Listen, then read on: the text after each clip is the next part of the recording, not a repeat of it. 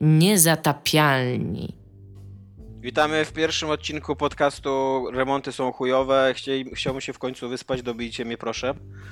Witają się z wami Tomek Strągowski, który chciałby już po prostu umrzeć i mieć dosyć Tomek, kurwa, jesteśmy tego pewni, remontu. jesteśmy, pewni, jesteśmy pewni, że chcemy mieć y, niecenzuralne słowo w nazwie Tak. odcinka? Tak, to się dzieje. Jesteśmy już rated M. tak.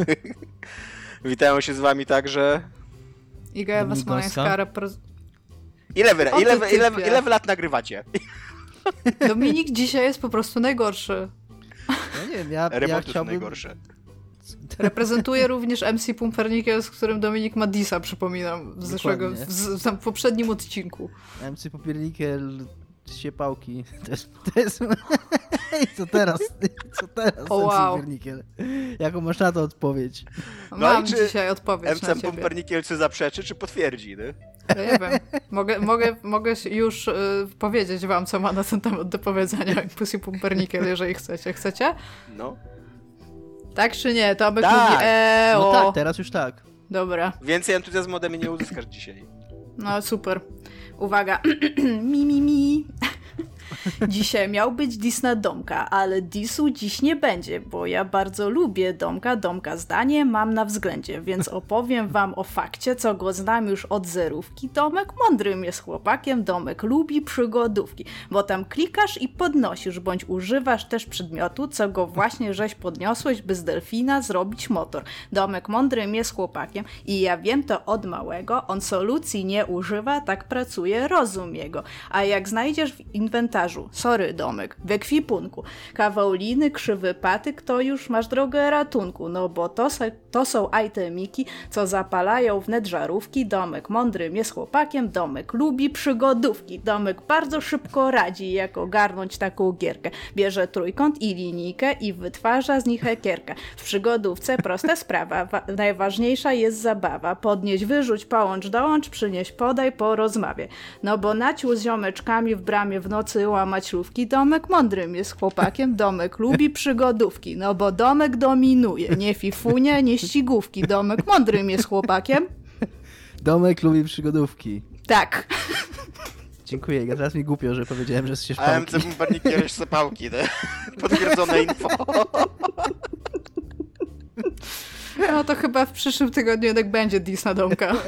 Chciałbym powiedzieć tylko, że MC Pumpernickel się tak wkręcił w pewnym momencie w rapy, że przestał czytać z kartki autentycznie i po prostu leciała Iga na freestylu. Dziękuję. E, Teksty powstają e, ba bardzo często w momencie, kiedy wychodzę wieczorem e, z psem. To był akurat tekst, który został stworzony ze względu na to, jak szłam, w sensie jaki, jaki rytm wybijały moje buty, więc Iga, ale jako raper, polski raper musisz się nauczyć jednego, że jak powstają twoje teksty, jak cię ktoś tak spyta, to zakurwisz zaszka i poprawisz z kopyta, a nie kurwa się tłumaczysz, ty. Więc... Ja tutaj też chciałabym powiedzieć, że reprezentuję zupełnie nowy, nowy gatunek, że tak powiem, rapu. On się nazywa dzidzia rap. To był, to był przedstawiciel pi- pierwszy gatunku dzidzia rap, czyli baby rap, czyli brap e, w skrócie i zapraszam, zapraszam na więcej twórczości e, tego gatunku, być może wkrótce, jeżeli nie wrócę do prawdziwego rapu w tym czasie. No, będziemy dzisiaj rozmawiać o tematach, ponieważ co innego mamy do roboty. E, Będziemy rozmawiać o tym, że festiwal filmowy w Tribece włączył gry wideo do konkursu. O tym będzie wam mówiła Iga. Dominik będzie wam mówił o tym, że MGS1 i 2 i stary MG są dostępne na Gogu, ale nie jest to tak dobra wiadomość, informacja, jakbyście się tego spodziewali. A także być może w końcu porozmawiamy o takiej gierce indie, która się zbliża, która ma dosyć wysokie oczekiwania przed sobą, czyli Cyberpunk 2077. Ponieważ e, niespodzianka, Cyberpunk 2077 powstaje w negocjowalnie dobrych e, warunkach pracowniczych. E, tak, e, więc o tym będziemy dzisiaj rozmawiali. Oczywiście być może niektóre tematy spadną z agendy, ponieważ nam się skończy czas antenowy, którego mamy ograniczoną ilość, ponieważ e, mm, Komisja Radiofonii i Telewizji, jak to się nazywa? Jest taka komisja radiofonii i telewizji. Krajowa, Radia. Krajowa, Krajowa Rada. Rada. Krajowa Rada Radiofonii i Telewizji. Krajowa Rada Radiofonii i Telewizji udostępnia nam tylko półtora godzinne pasmo podcastowe każdego tygodnia, więc nie możemy tego przekraczać. e, a zaczynamy od co jest grane. Kto chce zacząć od co jest grane? Ja, Ja mogę mogę. zacząć, co jest grane. Ile, ile wy nagrywacie ten podcast? Ile lat? Jak... No patrzyłem, Iga nic się nie odzywa, co stwierdziłem, dobra, wezmę to na siebie, to proszę Iga, zaczynaj. E, ja. Jeszcze raz. E, udało mi się skończyć tego wampira, w którego grałam na Switcha i jedyne co Który chcę nie jeszcze jest powiedzieć... wampirem przez Y. Nie, nie, nie, to jest e, Vampire, Vampire the Masquerade Shadow of New York. W Więc... ogóle ja ostatnio sprawdzałem sobie tytuły tych gier i było Vampire, w ogóle mają, było Vampire The Masquerade y, Redemption, Vampire The Masquerade Bloodlines, teraz jest Vampire The Masquerade Shadows of New York i The Coteries of New York i totalnie w ogóle, jeżeli chodzi o nazewnictwo tej serii, to oni powinni być naszymi najlepszymi przyjaciółmi, jeżeli chodzi Tak. o podejście do, tytułowania gier. A potem będzie jeszcze teraz Vampire the Masquerade Bloodlines 2, więc... tak. Dobra.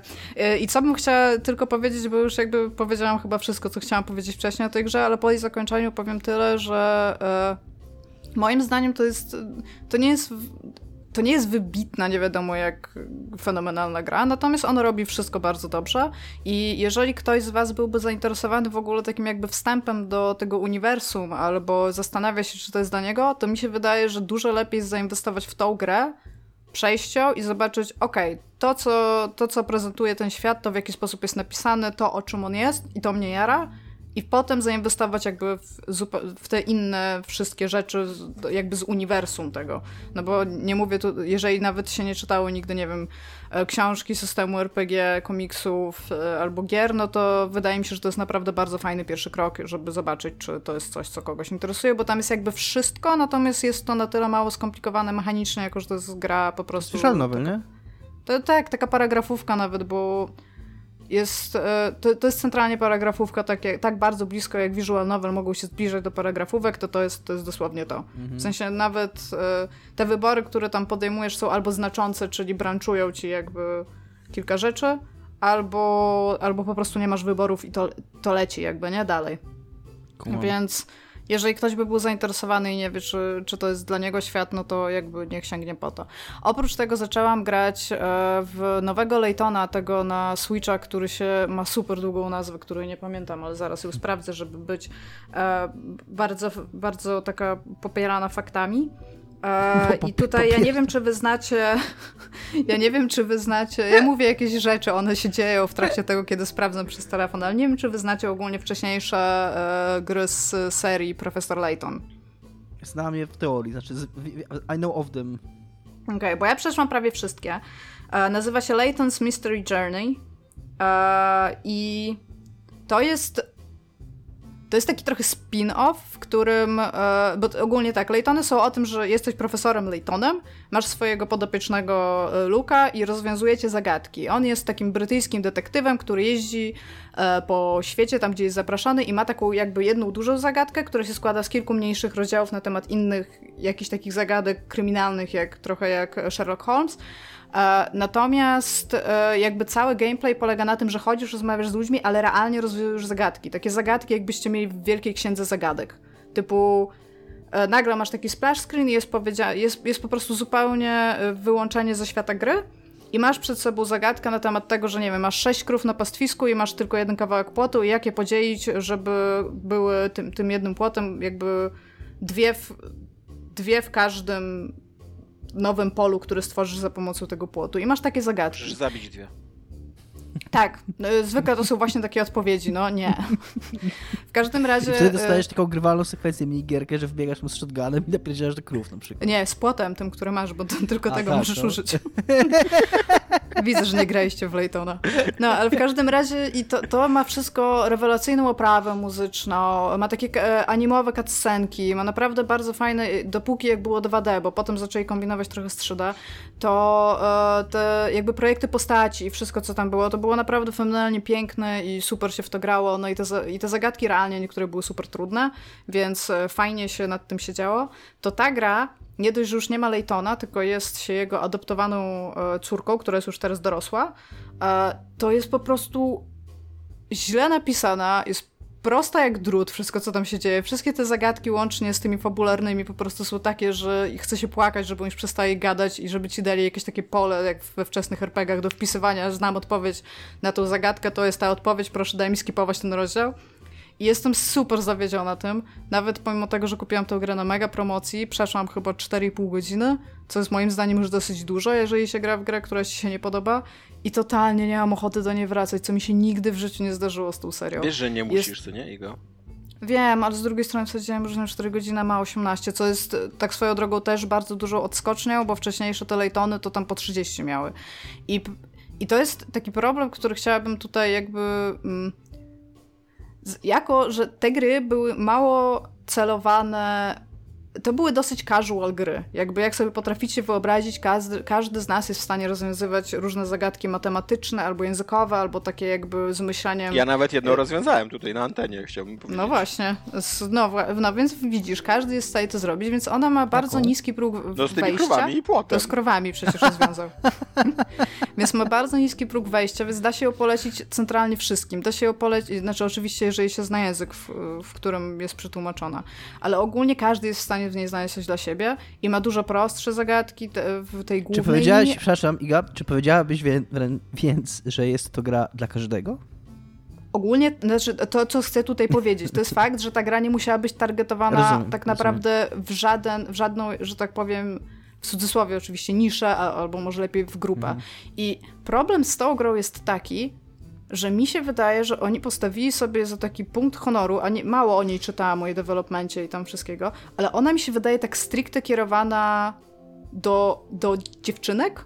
Na zasadzie nawet nie, że do kobiet, tylko że ktoś stwierdził, że fajnie by było, jeżeli jakaś z tych gier byłaby stricte dla dziewczynek, więc nie dość, że masz y, tą y, kobietę jako bohaterkę, to możesz ją przebierać, możesz jej kupować ciuszki. To Jednym z twoich kompanów jest pies, któremu możesz kupować ciuszki.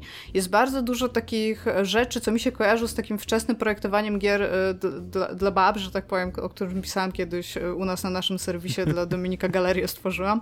E, Bo na przykład jednym z, taki, z takich zagadek, które rozwiązujesz, to jest na przykład bardzo dużo jest o jedzeniu. Ona w ogóle bardzo dużo je. I to jest takie myślenie trochę jak w erze Pacmana. Co lubią kobiety? Nie lubią strzelać, nie lubią kosmitów. Co mogą lubić kobiety? A, lubią Żreć jeść. I lubią. ubierać, tak, i ubi- ubierać w ciuszki różne, nie? I siedzisz i i te zagadki są jakieś takie, że kurde, takie jakby super e, ogołocone z, jakiego, z jakiejkolwiek formy przemocy. W sensie do tego stopnia, że tam jak w pewnym momencie się zastanawiali, czy jedno z tych rzeczy, to ktoś kogoś tam nie uderzył albo coś takiego, to to już było takie, że o, o, je, o Jezu, to ktoś kogoś kolei- uderzył. A z kolei Iga, jak już, przepraszam, że ci przerwę, ale jak już jakiś czas temu udowodniłaś, nie jesteś kobietą, tylko jesteś mężczyzną, to ty byś chciała przemoc właśnie. Tak, ja bym chciała mieć dużo przemocy. Ja bym po pierwsze Wiadomo, chciała, że żeby ta gra... dwie rzeczy wiemy o płciach, co nie? Kobiety lubią żreć, a faceci lubią przemoc.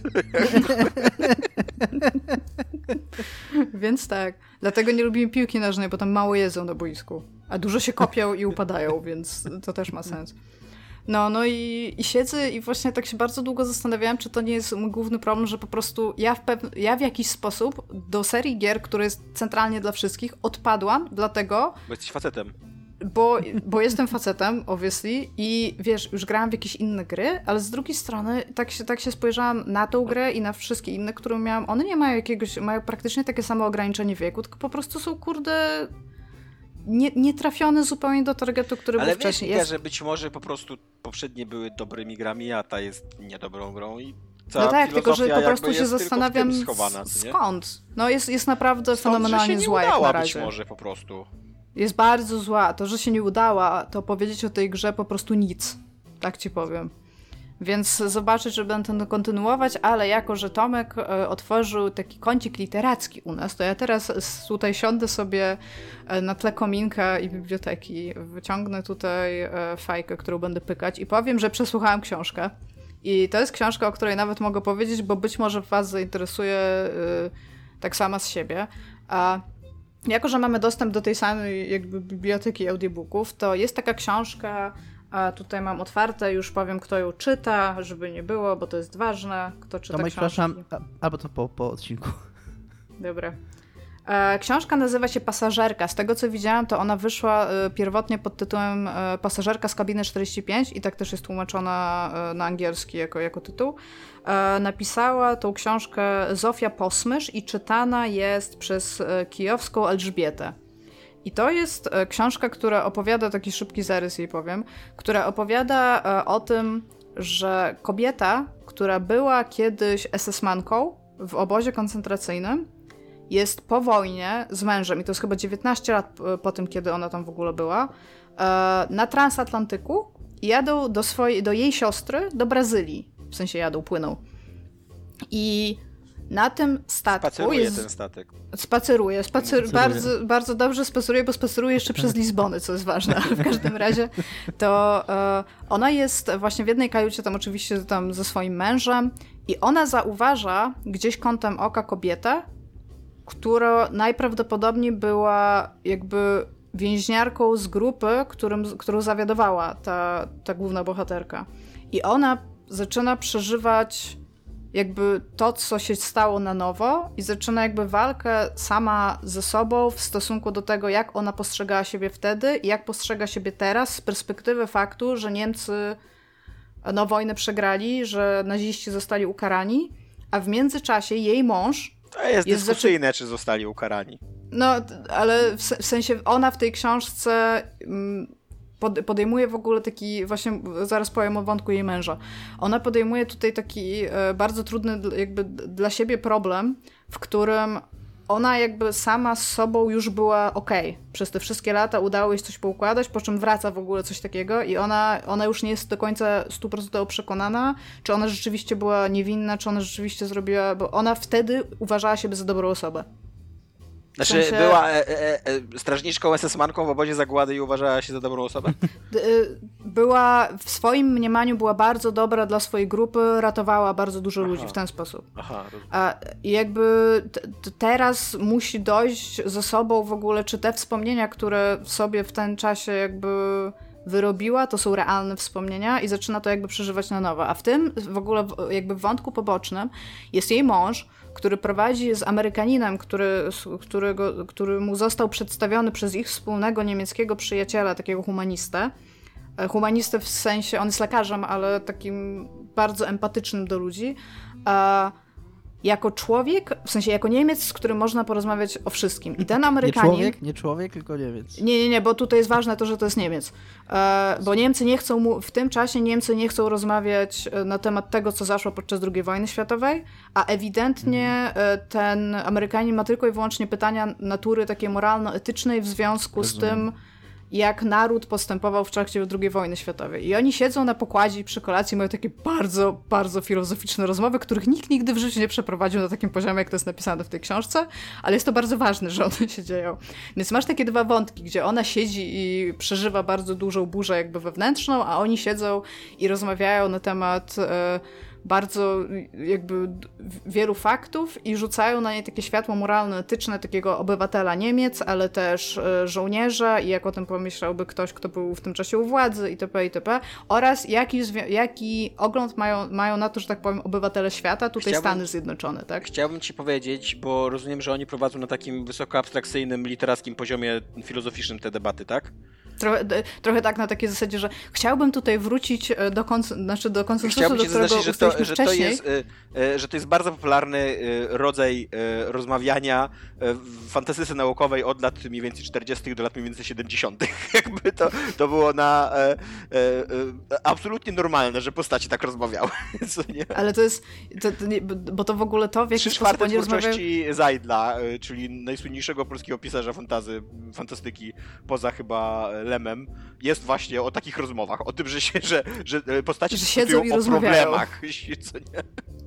Tak, ale oni jeszcze, bo to w jaki sposób oni się do siebie odzywają i to, jakie oni treści przekazują w ogóle, wiesz, e, tak naprawdę cytując bardzo często jakichś takich myślicieli niemieckich prawie co do słowa, no bo wiesz, oczywiście, że każdy ma zapamiętane, wiesz, ja bym teraz miała ci cytować, nie wiem, Platona albo Arystotelesa, których czytałam, to powiedziałabym, no, oni ogólnie mówili coś, że, nie? A tam nie. A tam ja bym ci zwrócił uwagę, że w złym tłumaczeniu mi cytujesz, no. Pewnie tak. Ale ten. e, W ogóle jakby ta sztuczność tych rozmów, tam jest jeszcze albo trochę nie, taka, albo że, że... istnieje, istnieje mało znany list Arystotelesa z Tak. e, 10 lat później, w których wycofywał się z tych O właśnie, jeszcze w ogóle, że wiesz, kiedy to wszystko powychodziło, w sensie tak dosłownie, Tak, że tak, jak tak. jedno dzieło od drugiego. Tam jeszcze tej sztuczności troszeczkę dope- dopełnia coś takiego, jaki oni mają stosunek, bo oni mają, oni, ma, oni mają specyficzny stosunek emocjonalny, w sensie ten mąż na przykład czasami jest super e, taki zadowolony, że ten Amerykanie go pyta o te rzeczy, bo też chce o tym porozmawiać, a innym razem na przykład nie chce i wtedy jest napisane, oni rozmawiają tak samo, tylko masz na przykład odpowiedział mu oschle.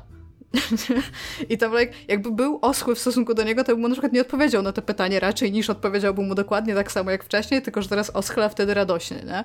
Więc jakby jest, jest to książka, którą jakby słucha się super szybko i być nie, może da- nie... nie możesz powiedzieć, że z tej książki słucha się super szybko, ponieważ ty słuchasz na 1,75 szybkości. Jakby, jeśli Tak. słucha normalnie, ty jej słuchasz super szybko. Jakby, to, jest, to jest mierzalna, mie- mierzalne, że ty czytasz za szyb, słuchasz za szybko tej książki. nie? Słucham, słucham dostatecznie dobrze, bo tak się daje przesłuchać. Jest, e, ale to jest też specjalnie dla naszych tutaj, e, naszych słuchaczy, słucham raz na jakiś czas e, na tym 1.0, żeby zobaczyć, jak brzmi lektor w takim normalnym jakby odsłuchu i pani bardzo fajnie czyta. Więc, więc bardzo polecam. A nie jest, nie jest to taka lektura, że trzeba. To, to wciąż jest lektura, która mówi o emocjach ludzkich więc da się ją szybko przyswajać bez takiego, że nie wiem, jeżeli, nie wiem, słuchasz audiobooków na przykład na słuchawkach idąc gdzieś, że jak się gdzieś zagapisz, to nagle nie wiesz o co chodzi.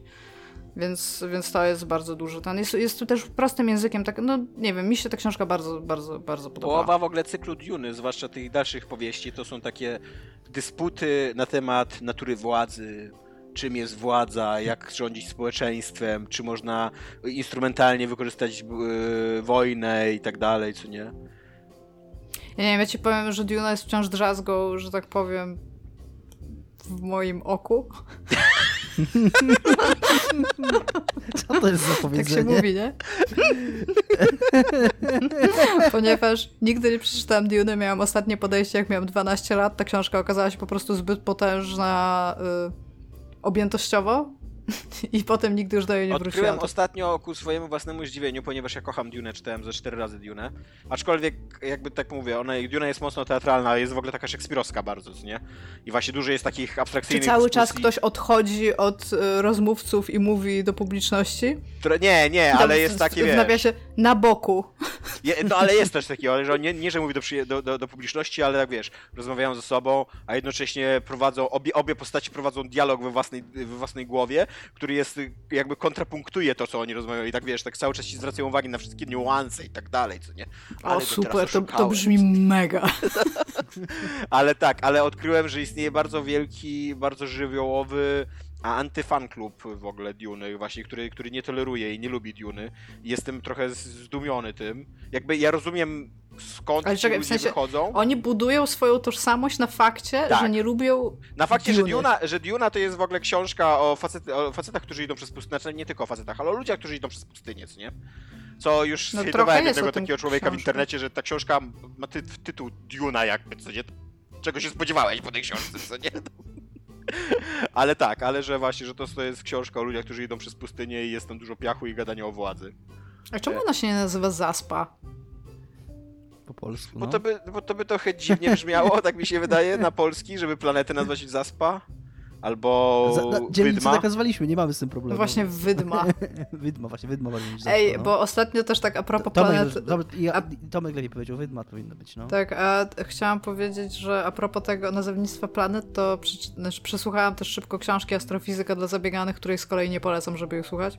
Uważam, że dużo lepsza by była, jakby się czytała, a wciąż nie uważam, że to jest wybitnie nie wiadomo jaka książka. Żeby mieć większe zainteresowania jak Dominik, ponieważ To jak jest mówiłam, ta bardzo lubię Domka i Tysona Domka... książka? Tak. E, I tam był taki fun fact, bo to jest książka takich pełna fun faktów, że tak naprawdę moim zdaniem ona ci nie tłumaczy niczego, takim jakby ogóle czegoś, nie jesteś po niej mądrzejszy, ale już potrafisz być fan na imprezie. Ja bardzo, nie wiem czy ja o tym mówiłem, ja bardzo, ja lubię czasami Tysona słuchać, bo on jest takim charyzmatycznym, on jest takim popularyzatorem, no, chociaż on No jest tak, tak, doktorem tak. nauki, ma na pewno jakieś Tak. tak. naukowe, ale jest taką też bardzo medialną postacią i taką bardzo kilka On chyba jest w ogóle w Muzeum e, tej historii naturalnej, jako popularyzator, jako popularyzator no. nauki i ja lubię go słuchać, bo jakby on jest charyzmatyczny, fajnie mówi i, i przypomniał mi się jego filmik, który, jest jakiś, który jakiś czas temu widziałem, w którym odpowiadał na pytanie, że ktoś go spytał, że jest takie angielskie powiedzenie, że something is as, I am as sure, że, że to jest tak pewne jak to, że słońce wstaje na wschodzie i zachodzi na zachodzie. Jest taki zwrot angielski. This is as sure as, as, as Tak, the tak, fact tak, the sun. No. I, I ktoś go spytał, czy to jest prawda. I on właśnie stwierdził, że jak na tak utarte w języku angielskim powiedzenie jest niezwykłe, jak prawie nigdy to nie jest prawda. że tam tylko raz tak naprawdę jest jeden dzień, to dwa dni są w roku, kiedy słońce wstaje na wschodzie i zachodzi na zachodzie. Jest też, jest też to idiotyczne powiedzenie, że noc jest najciemniejsza tuż przed wschodem słońca, Tak, co w tak, ogóle tak. totalnie nie jest prawdą, jakby. Nie, nie, nie totalnie nie tak A działa noc. A, a słońce, Dajcie mi a powiedzieć ten fun fact o tym, co mówiliśmy no, zanim tak, tak wpadliśmy w tą Tak. dygresję. No dobra, no. E, A, bo ty no więc tam była taka ciekawostka, Śmiało. A propos tego, że ziomek, który odkrył e, planetę, e, która teraz się nazywa Uran, stwierdził, bo on był Brytyjczykiem, że on, mu się nie podoba to nazewnictwo planet od, od bóstw mitologii rzymskiej i wolałby go nazwać po królu, nie? I wtedy byśmy mieli planety tam e, Merkury, Wenus, Ziemia, Mars, e, tam. Neptun, Pluton i George. Saturn nie wiesz.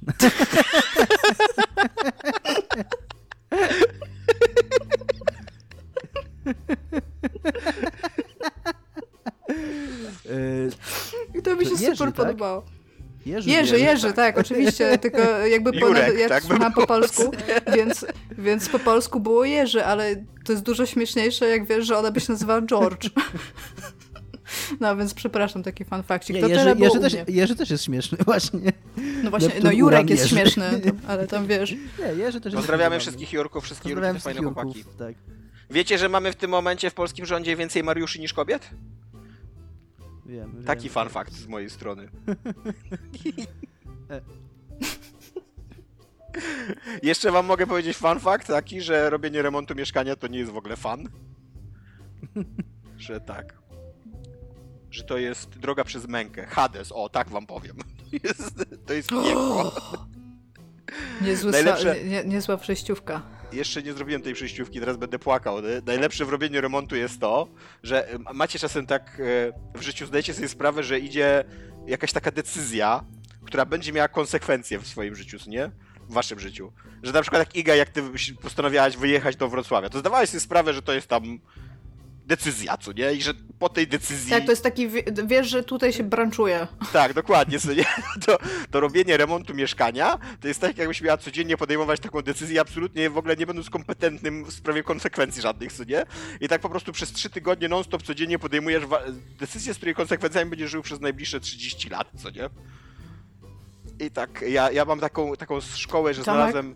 Tomek, ja wiem, że bardzo lubisz remonty, więc w razie co, będziesz mógł za dwa lata zrobić kolejne, żeby tę decyzję odwołać. Ta. Chyba bym, się, chyba bym się autentycznie w ogóle zabił, jakbym tylko, wiesz, wpadł na myśl, żeby robić kolejny remont za dwa lata, co nie? Ja mam teraz taką technikę, że spośród tych wszystkich speców znalazłem pana Mariana, który się wydaje kompetentny i który mnie jest taką, taką latarnią morską, mnie prowadzi przez te sztormy. Jest- nie jest takim... A, Tomek, jest a to tak- nie jest tak, że ty ten... To nie jest tak, że ty właściwie wy ten remont zaczęliście dopiero? Tak. tak jest. Ja się, ja się zastanawiam, jak ty będziesz Pewnie, Dominik, trzy. Ile, ile, on, ile on potrwa. Będę, ja, ja już trochę sobie wyobrażam, ja, ja mam takie wrażenie, że ja e, siwieję w oczach, co nie? Że, także, że mam wrażenie, że za każdym razem jak patrzę w lustro, to jestem trochę bardziej stary, trochę bardziej zmęczony i trochę bardziej siwy. Ale też bym chciała powiedzieć, że najczęściej jest tak, że jak się robi remont, to jest taki jakby moment, że nie podejmujesz najpierw żadnych decyzji, potem Tak. jest mo- moment, że musisz podjąć decyzję, jakie kafle na przykład kupujesz do kuchni, Tak. do łazienki i do czegoś, więc musisz podjąć już trzy, potem się zastanawiasz, jakie chcesz mieć futryny, potem się zastanawiasz, czy chcesz mieć w sumie podwójne drzwi, czy pojedyncze drzwi, jeżeli pojedyncze, to jakie chcesz mieć zamki, czy chciałbyś mieć łańczuszek, jaki masz tam, Tak, bo jak- to nie wystarczy, to, to nie jest, jak kupujesz drzwi, to nie jest tak, że wchodzisz do sklepu z drzwiami i mówisz, chciałbym kupić drzwi. Interesują a pan mnie od drzwi. mówi, my tu sprzedajemy drzwi, oto są drzwi, które mamy do zaproponowania, jakie drzwi się panu podobają, proszę je wziąć, co nie? Tylko pan do, to pan do, do siebie przychodzi i mówi, no dobra, a jakie masz mury w tym budynku? Eee. A no dobra, to jakie futryny byś chciał chociaż? Hmm, nie? No dobra, jeszcze a czy można kuć te futryny u czy- was, co nie? I wiesz, i on, on wtedy y, widzi, że, widzi, że ty jesteś nie teges, nie? Więc on wysyła do ciebie eksperta, żeby on zobaczył te mury, te futryny, czy można to kuć i tak dalej, co nie? Ten ekspert przychodzi i mówi to, to, to i to, co nie? Ty później idziesz z powrotem do tego pana, ci, ci ludzie się nie kontaktują, oni sobie wysyłają tylko takie memo korporacyjne? I mówi, że ten pan mi powiedział to, to, to i to, a, a ten pan mówi, ale to niemożliwe, bo takich drzwi to nie ma w ogóle, takich drzwi to my nie sprzedajemy, co nie? więc, więc ja wtedy dzwonię do pana Mariana, który jest moją w ogóle ostoją i moją latarnią morską i organizuję, centralnie dzisiaj tak miałem, organizuję takie spotkanie na szczycie, co nie? Że, że jestem, w moim mieszkaniu jestem ja, jest pan Darek od drzwi i jest pan Marian, moja latarnia morska, mój, mój Jezus Chrystus, który mnie przeprowadzi przez to suchą nogą i jest jeszcze na łączach, jest jeszcze pan Bartłomiej ze sklepu, który y, jakby ogarnia to, to zamówienie, bo jeszcze ktoś z Gerdy w ogóle powinien być, bo to tak naprawdę ja te, ja te drzwi to kupuję od Gerdy, ja, ani nie od pana Dariusza, który mi będzie je montował, ani nie od pana Bartłomieja, który mnie je sprzeda, co nie? I tak, i, i we czwórkę my stoimy przy tej dziurze w ścianie i deliberujemy na to, jakie tam drzwi można nie umieścić. Najważniejsze w tej historii jest to, że ten pan Marian to nawet nie jest jakiś ekspert, to jest po prostu typ, którego Tomek kiedyś spotkał na korytarzu i od tego czasu jest po prostu Nie, nie. typem, który zostaje... Proszę, panie Marianie, proszę przyjść, będziemy rozmawiać o drzwiach i on nie wie jak odmówić, więc mówi okej. Chyba znacznie, lepsza. To było super w ogóle, tak. Nie, nie, pan Marian to jest mój majster i ja nie, wie, ja nie wiem, czy on I jest... tam w y, ogóle... Nie. Co? Jeszcze Tomek wychodzi na korytarz i spotyka tego typa i mówi, dobry panie Marianie, a tam jego żona, Heniek, czemu on do ciebie mówi Marian? I tak cicho. Pan Marian jest moim majstrem. Nie, Heniek jest profesorem na Nie wiem. uniwersytecie, wykłada historię. Kochanie, kochanie, nie wiem, kochanie, nie wiem dlaczego, ale płaci mi za to półtora tysiąca miesięcznie, więc jakby przy tym. Półtora miesiąca, człowieku, jak ja bym chciał takie pieniądze wydawać. Na cokolwiek w tym mieszkaniu, jak ja bym No, chciał typowi- wydać półtora tysiąca. Jakbyś mi znalazł cokolwiek za półtora tysiąca w tym mieszkaniu, to bym wziął trzy razy od razu. Pogadamy po nagraniu, Tomek. Ja też mogę się nazywać Marian, jakby co. No, więc tak, więc, e, więc e, remont to jest, to jest piekło, a w międzyczasie gram w Hades, które już nie wiem jak jest z roguelite'ami, bo to jest roguelite, bardzo taki roguelite, bo e, jest coraz łatwiejsze zdecydowanie, jakby te wszystkie umiejętności ci przychodzą, twoja postać jest coraz, coraz e, silniejsza, coraz więcej wiesz o tych labiryntach wszystkich i, i gra jest coraz łatwiejsza za każdym przejściem i jest na razie w ogóle fenomenalnie dobra. Ja ją przeszedłem, bo przeszedłem już, pokonałem już dwa razy ostatniego bossa, a starłem się z nim chyba 5 czy 6 razy. No ale oczywiście jak to w roguelite'ach, y, to nie jest tak, że jak pokonasz ostatniego bossa to jest koniec, tylko jest tam taki jeszcze delikatny... Boss plus. Co? Boss plus. Nie, być może będzie jakiś kolejny boss, chociaż jakby trudno mi sobie wyobrazić, jaki tam może być kolejny boss, bo nie spoilerując za bardzo firmy, znaczy gry Hades, ostatni boss może mieć coś wspólnego z tytułem. Dobrze, że nie powiedziałeś, czy ma. e, więc jakby trudno mi sobie wyobrazić, że będzie jeszcze jakaś istota e, bardziej e, no Będzie. taka, Na końcu okaże się, że ostatnim bossem jesteś ty. może tak. Ozyrys. Ty gra, nie, ty gracz. E, może tak, ale, ale jest, jest fenomenalnie dobra ta gra. Ja ostatnio chyba mam jakieś. E, tak sobie nawet próbowałem to psychologizować, że może to przez pandemię, że żyjemy teraz w takim e, dniu świstaka codziennie, co nie, że się budzimy na złe wiadomości i cały czas jesteśmy tam ograniczani i żyjemy w takiej, wiesz, takim, w takim ciągłym cyklu takiej udręki i męki. I te, te roguelite'y też takie są, nie? że tam cały czas umierasz, cały czas się budzisz, cały czas walczysz, cały czas giniesz na końcu i tak y, jedyna twoja nadzieja to jest taka, że tylko jesteś coraz silniejszy fizycznie i psychicznie i, i, i, i tak dalej. I jakoś, kurde, strasznie mi się dają, bo, y, bo po tym, y, po Dead Cells teraz właśnie w Hades gram i e, to, co jest najfajniejsze w ogóle w tej grze, to, że ona ma autentycznie w ogóle jakieś pierdyliardy miliardów kombinacji, co nie? Tam jest, y, znaczy To autentycznie... jest realna liczba, sprawdziłam. Tak. Robiłem matematykę, robiłem matematykę, obliczyłem to. To jest, to jest 10, ja też mogę przeknąć w tym odcinku? Możesz. To jest 10 do wchuj tej. Tam masz 8 podstawowych broni z 8 bogów, którzy ci dają, każdy z nich ma tak po kilkanaście darów. e, a w ciągu gry, w ciągu jednego przejścia zbierasz tych darów z sześć od różnych bogów, co nie? Masz ze kurde 30 umiejętności, które rozwijasz i do tego każda umiejętność ma jeszcze swoją, swój odpowiednik jakby, więc masz yy, i tylko jedno, jeden możesz mieć aktywny, co nie, yy, w tym czasie. Masz do tego jeszcze za każdym razem jak idziesz, to roz, roz, roz, roz, rozgałęzia ci się ten labirynt, gdzie ty wybierasz, więc y, zawsze zbierasz nieco inne rzeczy, co nie? Nie zawsze rozwijasz nieco inne umiejętności, nieco inne bronie, nieco inne ataki i tak dalej, co nie? I autentycznie tam nawet jak masz, ja mam swoją ulubioną broń, czyli tam takie rękawice bokserskie z metalu. E... Oczywiście, że tak. No, ale ja, nawet, jak, nawet jak masz tą ulubioną broń, a i jeszcze w ogóle jeszcze broni mają, każda z broni ma po cztery aspekty swoje.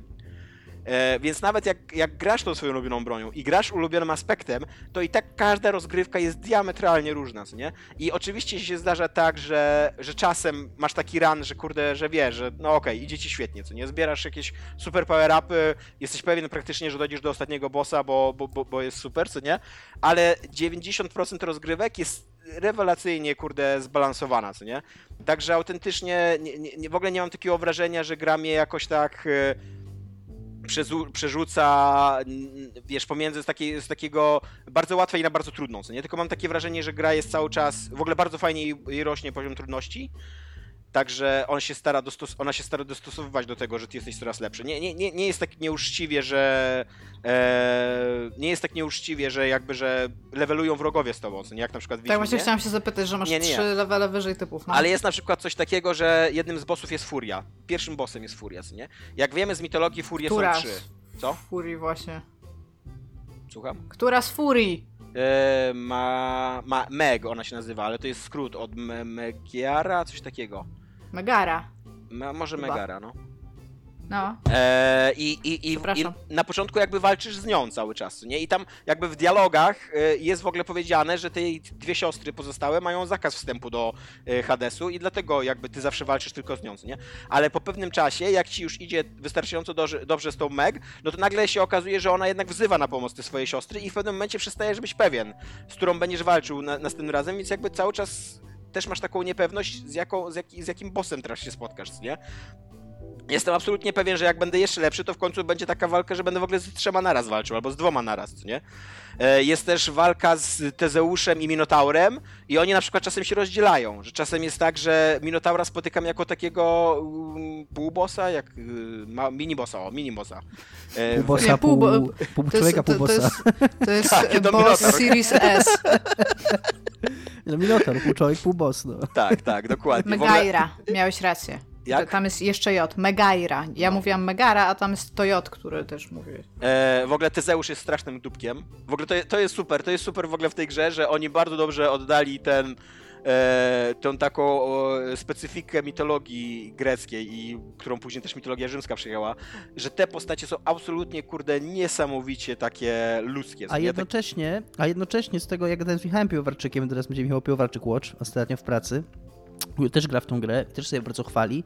E, I mówiłem mu to twoje spostrzeżenie i pytałem go o polskie tłumaczenie i to twoje spostrzeżenie na temat pisarstwa Kasawina. I on gra po angielsku, nie gra po polsku i właśnie on stwierdził, że ta gra nie jest taka, nie jest taka przeładowana pisarsko jak, e, jak, jak poprzednich gry, bo ona jest pisana raczej takim współczesnym językiem i takim stylizowanym, takim anachronicznym, tak? Że, że to jest niby mitologia, oni gadają do siebie tam, y, że tam, nie wiem, ojciec mówi, że tam na terapię musi syna wysłać, tak. coś takiego, że taki, taki, taki bardzo współczesny, współczesnym językiem trochę się nie zgodzę z Michałem, bo owszem, dialogi takie są i, i w ogóle te mhm. dialogi są dosyć dobrze tłumaczone, bo teraz jakby jak, jak już dłużej grałem, to zwróciłem uwagę na tłumaczenie i, i fajnie to jest, fajne są te tłumaczenia, nie? E, ale, ale jest tam też taka, mm, taka wata słowna często, że, że coś ci się świeci gdzieś tam, kurde, w otoczeniu, co nie? Podchodzisz, klikasz i ten narrator tym swoim takim głębokim głosem, mm. ten taki klasyczny narrator Super Giant To jest z Bastiona?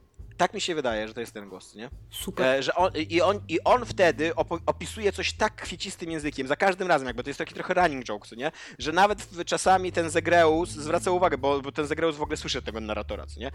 I, I on czasem tak zwraca uwagę na to, że ej, kurde, naprawdę musiałeś użyć tego słowa, w ogóle nie dało się tego normalniej powiedzieć, co nie? E, Ale więc... to też pokazuje trochę, jaka jest mitologia y, grecka i rzymska, bo tak naprawdę te stosunki y, bóstw do siebie i to, co tam się działo, to są bardzo proste rzeczy, Właśnie, które ale się działy. A to, jak one były opisywane i interpretowane, między innymi i w malarstwie, i tam w legendach, i tam wszystkim, to też już jest zupełnie inna kwestia, nie? Ja, wiesz, y, ciężko w ogóle y, określić w 2020 roku, jaki y, miały status ontologiczny dla starożytnych Greków te postaci, co nie? Ale jeżeli oni mieli Na tyle nich, duże, że nigdy nie weszli na Olimp, możemy o tym porozmawiać. podejrzewam, że kilku Greków jednak weszło do Olimp wtedy, jakby. Ale jeżeli oni wtedy traktowali te postacie tak, jak my dzisiaj traktujemy postacie boskie, czyli tam Allaha, Boga, Jahwe, e, Buddę i tak dalej, nie? To oni po prostu mieli tak, nie, to byli tak zajebiści ludzie, ci starożytni Grecy, mieli tak, ta, takie super podejście do nich, to są tak barwne postaci, nie? Tak pełne namiętności, jakichś wad, jakichś e, takich porywcze. Opisujesz jak czy- na razie tylko Zeusa. Co? Nic, opisujesz głównie Zeusa. Głównie tak. ale nie no, ale... Namiętności i wad. No nie, no ale nie tylko Zeusa, no przecież... Nie, no, e, wiem, wiem. Tak, przecież, przecież Mars też był pełen właśnie takich e, e, porywczości i tak dalej, co nie? Mars to chyba rzymski, A, nie? Mars, tak, Tak. To, to że nie Mars, tylko Ares. Ares, no właśnie. Ares. Tak. Ares był taki, e, Hermes był taki, no ten Hades tutaj też jest przedstawiony jako taki nadąsany Bóg, Nie tak? no i Poseidon przecież był taki, to głównie faceci, Tak, no. bo jak się zastanowisz nad laskami, to one były opiekuńcze, mądre. No No nie, no, ale- ona też się potrafiła wnerwić. Afrodyta e, była po prostu zazdrosna i tak. I w, No spowodowała bo, tą wojnę trojańską przecież, nie? No Dając właśnie, tak. e, jabłko. Więc, e, więc super to jest. To jest bardzo odżywcze, takie bardzo ożywcze i bardzo, e, bardzo fajnie się w ogóle obsuje z tą grą. E, Strasznie ją polecam. Jest taki jeden, jeden run, jak, jak, ci, jak przechodzisz grę, to trwa mniej więcej półtorej godziny ta gra, nie? Ja ją, mi się ją udało przejść pierwszy raz za mniej więcej 20-21 ranem, więc to jest tak, no nie wiem, z 20-25 godzin rozgrywki, co nie, żeby ją skończyć, tylko mówię, to, to, nie jest, to nie jest true ending, więc jeżeli ktoś jest tam wyczulony na true endingi, to, em, to będzie grał. Ja nie wiem, czy będę grał, bo w Dead Cells, no, Jak się nazywa ta gra, w którą musiałeś grać, żeby mieć e, cztery razy ją przejść, żeby mieć True Ending? Bravely Default to był? nie, em, Nier Automata. Ale jej nie, Nie, trzeba nie, cztery nie, razy nie, przechodzić. tam to było... Nie, nie. Nie, nie, nie, ty grałeś... A, e, to Bravely taką- Default, tak, ale to 8 razy trzeba Okej. ją przejść. A, no to osiem, prze, przepraszam. Tak, ale tam e, ja, ja tam zrobiłem sztuczkę taką, że tam można w pewnym momencie. Tam są dwa zakończenia. Jedne to jest właśnie takie, jak się uprzesz i będziesz 8 razy ją przechodzić, a drugie jest takie, że tam za drugim razem już kogoś tam zabijasz, nie pamiętam kogo i dochodzi do jakiejś tam zagłady i ja, ja to zrobiłem, zabiłem tylko kogoś i stwierdziłem, że to jest moje zakończenie naraz. to ewakuuję się. E, Ja sobie obiecywałem w Dead Cells, że będę grał do True Ending, bo mi się super grało. I rzeczywiście dosyć dużo jeszcze grałem na hardzie. Jeszcze tak z drugie 10 godzin wbiłem mniej więcej na hardzie i oczywiście tylko raz doszedłem do, do końcowego bossa i go nie pokonałem. I teraz wydaje mi się, że w Hadesa też jeszcze będę grał, ale już raczej nie będę się oszukiwał, że ra- raczej nie dojdę do żadnego True Ending, bo no nie jestem takim radykałem, jeżeli chodzi o gry. Nie, ja, raczej mam tak, że tam jak przyszedłem ostatniego bossa, to jest już uczciwe, to już jest koniec, już tam, już mi to wystarczy, co nie? Już tam, okej, co nie? Ale, ale bardzo polecam tą grę, naprawdę, ja się nie spodziewałem, że kurde, że ona będzie tak dobra, jeszcze zwłaszcza, że drugi raz nią gram, grałem w Access w nią dużo, że ona będzie tak dobra, tak wciągająca, że będzie właśnie tak głęboka na, na poziomie takich e, mechanik, co nie zaszytych w niej. Jedyne, jedyne, co ma płytkie, to niestety, kurde, ma klasyczne podejście giereczkowe do e, kontaktów międzyludzkich, czyli dawaj prezenty ludziom tak długo, aż e, oni będą cię super bardzo lubić i będą, będą cię kochać i będą tam Ale tak serduszka też do trochę było w mitologii greckiej. Trochę tak, no to prawda. Tylko tutaj, y, tutaj wiele z tych postaci to nie są y, bogowie, jakby, to nie jest takie, wiesz, takie przekupstwo bogów, bo masz też y, bohaterów, masz tam jakieś właśnie postaci takie w stylu właśnie Minotaura, co nie, i tak dalej. Masz Medusę, masz tego Achillesa, co nie, Achilles jest w ogóle najlepszym przyjacielem e, Zegreusa. I to jest, i super jest, bo jeszcze jest boginia Artemida, która jest w ogóle wielkim fanem Achillesa i w pewnym momencie każe Zegreusowi po, pozdrowić Fanką. Achillesa i to jest taki, kurde, taki licealny romans trochę, u, taki, co nie, jakie urocze. co nie. E, I jest Fanką, co się... chciałem Co? powiedzieć. Jest fanką, tak, Dominik, fanką. tak. A co Ja powiedziałem? jako naczelna kobieta narodu Jest dziękuję fanem. Ci za to, że zwróciłeś uwagę, doceniamy Twój udział, nie spalimy Cię, kiedy To będziemy nie jest... całe to y, męskie to nie było w towarzystwo obronie, palić. ty, ty, ty, nie, nie podnieca się za bardzo tam, nie popuść ich w majty, Iga. To nie było w obronie, to nie było w obronie kobiet, to było w obronie języka. I Iga, jest coś, co moim zdaniem cię totalnie przekona do Hadesu, do Hadesa. E, y, Ty już mnie przekonałeś. jest tam Więc- Cerber, e, czyli ten trójgłowy pies, który Mhm. totalnie jest taką maskotką w ogóle piekła. W ogóle wszyscy uwielbiają Był, Cerbera. był kochany, był trzymaj. Można, można, go, można go głaskać, można z nim rozmawiać, można mu dawać prezenty. I y, on w pewnym momencie. Ale on jest psem, czy on odpowiada? On jest psem, ale on, nie, nie, on, on nie odpowiada tobie dialogami, tylko ten narrator jakby interpretuje jego tam mimikę i jakieś tam. Okej. E, I w pewnym momencie, jak to Cerber w Hadesie, on stoi ci na tym, na, na drodze. I nawet jest taka śmieszna scenka, że Zagreus mówi, no dobra, przykro mi, tam byłeś moim zwierzakiem od dzieciństwa, ale teraz muszę cię zabić, co nie? I nagle, nie, nie, no żartowałem, co nie? Po prostu chodzi o to, że ktoś mu tam schował zabawkę i teraz Zagreus musi chodzić po tym labiryncie, znaleźć tą zabawkę i rzuca ją Cerberowi na bok i i Cerber schodzi co nie z drogi. Musi być super cute, ma. Tak, tak. ma sześć jest. uszek. To jest najlepiej. Autentycznie w ogóle y, teraz jak jestem na Twitterze, y, jak, jak sobie przeglądam Twittera, to cały ten growy Twitter w ogóle się mega spuszcza nad tą grą i totalnie to rozumiem. Naprawdę, y, no kurde, rza- rzadko wychodzą takie mm, perełki indie, co nie, że wszyscy się zgadzają, że jest Tak, mega oprócz tego, że każda z gier Super Giant Games No tak tak. jest, nie? Ale Super Giant Games dopiero zrobiło czwartą grę w swojej karierze, No jest... wszystkie cztery były Spytaj amazing, ich, kurde. spytaj ich, czemu nie ma na Xboxa. Myślę, Halo? że będzie wcześniej Halo, Super. Giant Game? I Halo? kiedy będzie? Masz ich na linii tam. Myślę, Tak. że będzie wcześniej czy później. Myślę, że oni czekają, aż kupisz Switcha, Dominiku. No, tak więc jest. tak. Więc y, bardzo polecam piekło, zarówno jeżeli chodzi o remont, jak i gry wideo. Polecasz? Okej. Okej. Dominik, co jest grane u ciebie?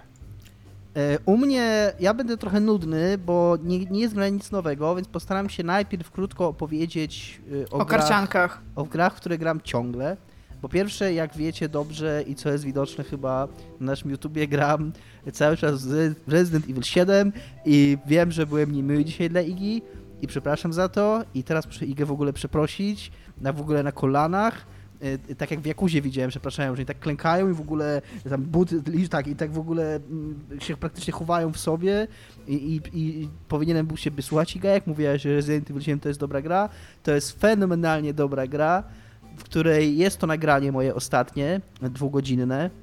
Znaczy nie ostatnie, w sensie, że końcowe, ale naj, najbardziej, no, najnowsze. To jest y, piąta część, w której kończę dom Bakerów, uciekam z domu Bakerów i zaczynam statek. Ja ci przerwę, Dominik. Ja oglądałem twój ostatni materiał z Resident Evil 7 i mam do powiedzenia tyle, że temu domowi przydałby się remont. Jest no, szczególnie, prawda. że dużo ścian w nim może wypaść ze środka. Jest to prawda. I, i to, co się w tej, w tej piątej części, w ogóle ja, jest pięć kawałków, kiedy ja gram w tę grę i każdy z tych kawałków, jak ja w nią gram, ja mam trochę inne emocje z tym związane. Na przykład jeden, po- poprzedni, ten w, z, z, tą, z tą matką, był taki bardzo horrorowy, taki bardzo klasycznie horrorowy. Wcześniejsze były takie bardziej na takim tajemnicy i, i takim napięciu. A teraz miałem w ogóle taki totalnie zwrot w stronę takiego, no nie chcę, okej, dobra, trzy kroki w tył, bo nie chcę psuć ludziom, którzy może będą w to grali, może nie oglądają. To powiem inaczej. Były wczoraj plot twisty, były zaskoczenia i były takie zaskoczenia w ogóle z najlepszej moim zdaniem kategorii zaskoczeń i plot twistów, czyli takie, które cię z jednej strony zaskakują, a z drugiej strony są, jak, jak już się dzieją, to są kompletnie spodziewane. To jest coś takiego, że no oczywiście, Dzisiaj- że tak. Dzisiaj czytałem e, opinię jakiegoś writera growego, nie pamiętam już nazwiska, a propos tego, że Donald Trump zachorował na koronawirusa. On mówi, że właśnie najlepsze zakończenie każdego horroru to jest takie, które z jednej strony się zaskakuje, a z drugiej strony jest totalnie przewidywalne. No dokładnie, no dokładnie. Nieuniknione. Do, O, dokładnie, że z jednej strony jest zaskakujące, z drugiej strony jest nieuniknione. Tak, i dokładnie to samo się dzieje w tym Resident Evil 7, że, że jakby tam się, tam nie dzieje się nic, co by, jakbym teraz o tym opowiadał, co się tam dzieje, to byście byli like, no, no oczywiście, że to się dzieje, jakby wiadomo, że to się dzieje, nie? ale jak w to grałem, to byłem tym autentycznie zaskoczony. I się w ogóle jarałem, że to się dzieje, po prostu się cieszę jak dziecko tą grą, jest wspaniała, jest naprawdę, kurde, no kocham ją całym serduszkiem, jest, jest, jest naprawdę, na maksa ją polecam, nawet jak nie lubicie takich gier, albo myślicie, że nie lubicie tak jak ja myślałem, to no mówię, wciąż po prostu to, jak ona fajnie przeskakuje pomiędzy nastrojami, pomiędzy taką y, y, dramaturgicznie, jak jest rozegrane, że ona nigdy nie jest, jakby nie, nie wchodzi w jeden, w jeden jakby, na jedno kopyto nie zaczyna grać, że, że cały czas jest tam, działa na tych samych emocjach, i, i, bo jak ci gra działa na tych samych emocjach cały czas, to ci zniszczula po pewnym czasie, nie? Szczególnie taka gra, która na jakichś skrajnych emocjach chce, próbuje grać. A dzięki temu, że ona, ona jest taka trochę w tym stylu, jak, mm, jak ten taki najlepsza szkoła projektowania gier Nintendo. Znaczy, teraz nie chcę mówić, może to jest trochę przesada, że Evil 7 jest jak gry Nintendo. Klasyczna Ale gra ty- Nintendo w ogóle. Ale w tym sensie, że ona jakby nie... Super nie- Mario, Resident Evil to jest moja ulubiona w ogóle część tej że ona nie, tak, tak, że ona nie, y, jakby, nie, nie, nie jakby, jak to powiedzieć, no, ona nie eksploatuje tych swoich pomysłów, czy tych swoich y, zagrywek do, jak, do takiej granicy, że że już, że już przestają działać. Tylko raczej jak, jak coś już y, ty skumasz z niej, jakieś, jakieś rozwiązanie, czy jakiś pomysł, to ona przeskakuje do czegoś innego i, i coś, jakiś inny zwrot robi, albo jakiś, jakiś inny motyw wprowadza, albo cię zaskakuje czymś. No naprawdę, naprawdę super mi się to gra i polecam mój Chciałbym cykl. cię pochwalić jako dobrego i wiernego męża w tej grze. Dziękuję, dziękuję. Przeszła ci, przeszła ci myśl o zdradzie przez głowę, ale nie dałeś Przeszła. tego po sobie poznać żonie i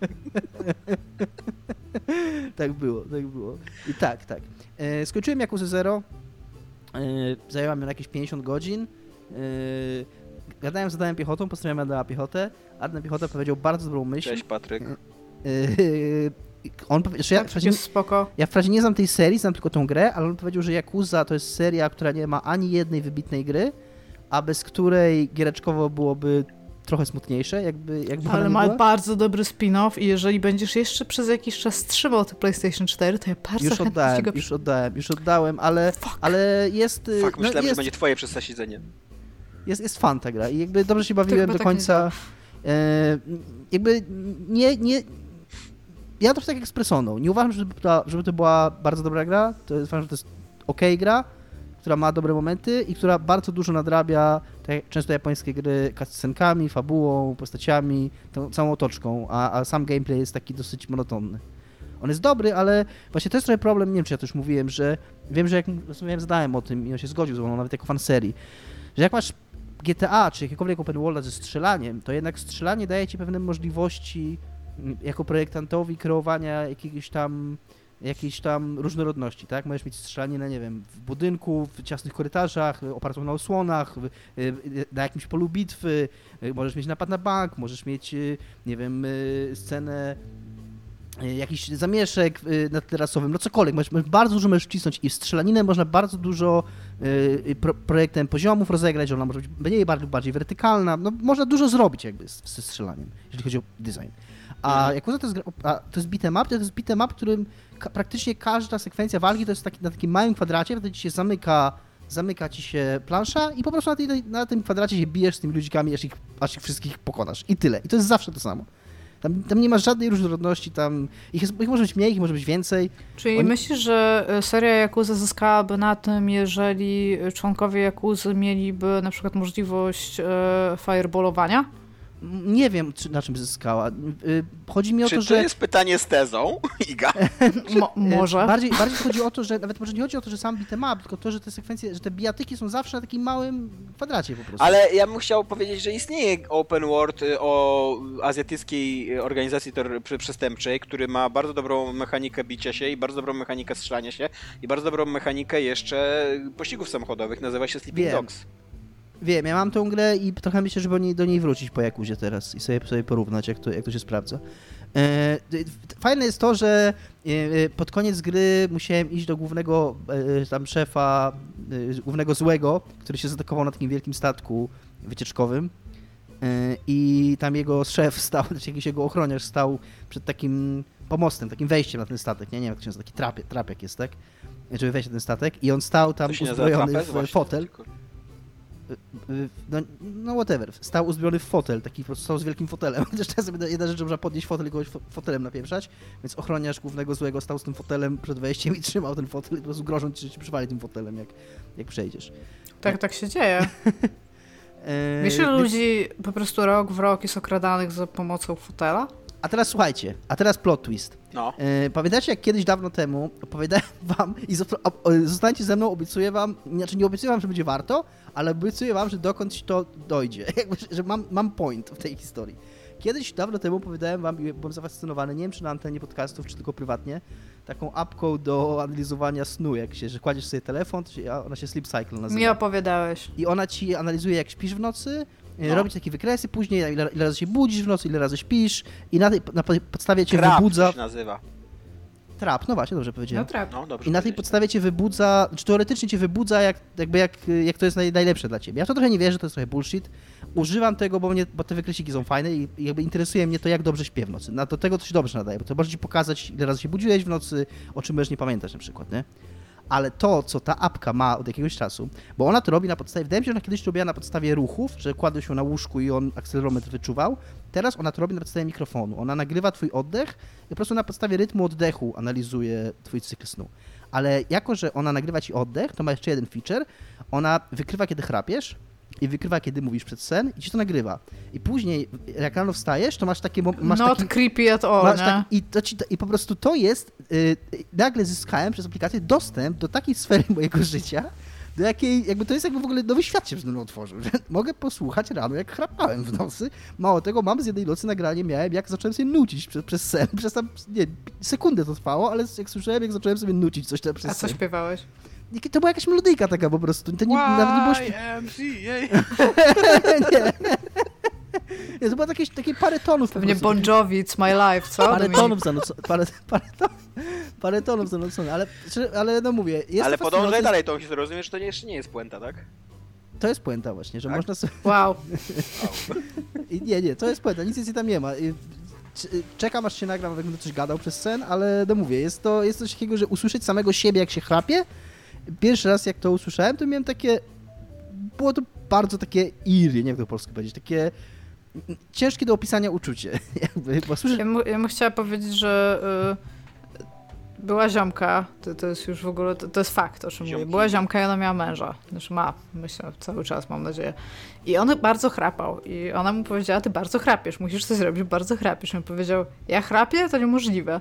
I ona powiedziała tak i nagrała jego chrapanie i wrzuciła na Spotify i ktoś zrobił z tego remix, się nazywa Dave Don't Snore i on ma tam jakieś miliony wyświetleń, prze, przez co udowodniła mu, że chrapie okej, no to i jakby... poprawiła, i poprawiła ich małżeństwo Ja podobno. ostatnio chrapałem tak głośno, że obudziłem sam siebie.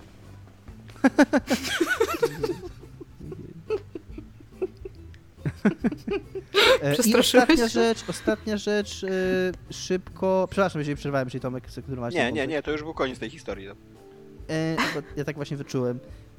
Ostatnia rzecz, ktoś ze słuchaczy polecił mi na moje pytanie zeszłotygodniowe o serial 7 na 10 polecił mi Challenger, Ostatni Lot się nazywa ten, to jest serial dokumentalny, ma cztery odcinki na Netflixie, obejrzałem dwa, czyli obejrzałem połowę, połowę sezonu. To są takie 40-minutowe odcinki i to jest dokładnie to, to jest dokładnie serial 7 na 10 taki. Ja nie oglądam za dużo seriali dokumentalnych, tam myślę, że na palcach jednej, a maksymalnie dwóch rąk byłbym w stanie polecić, byłbym w stanie wymienić w ogóle seriale i filmy dokumentalne, które, które znam i kojarzę i pamiętam.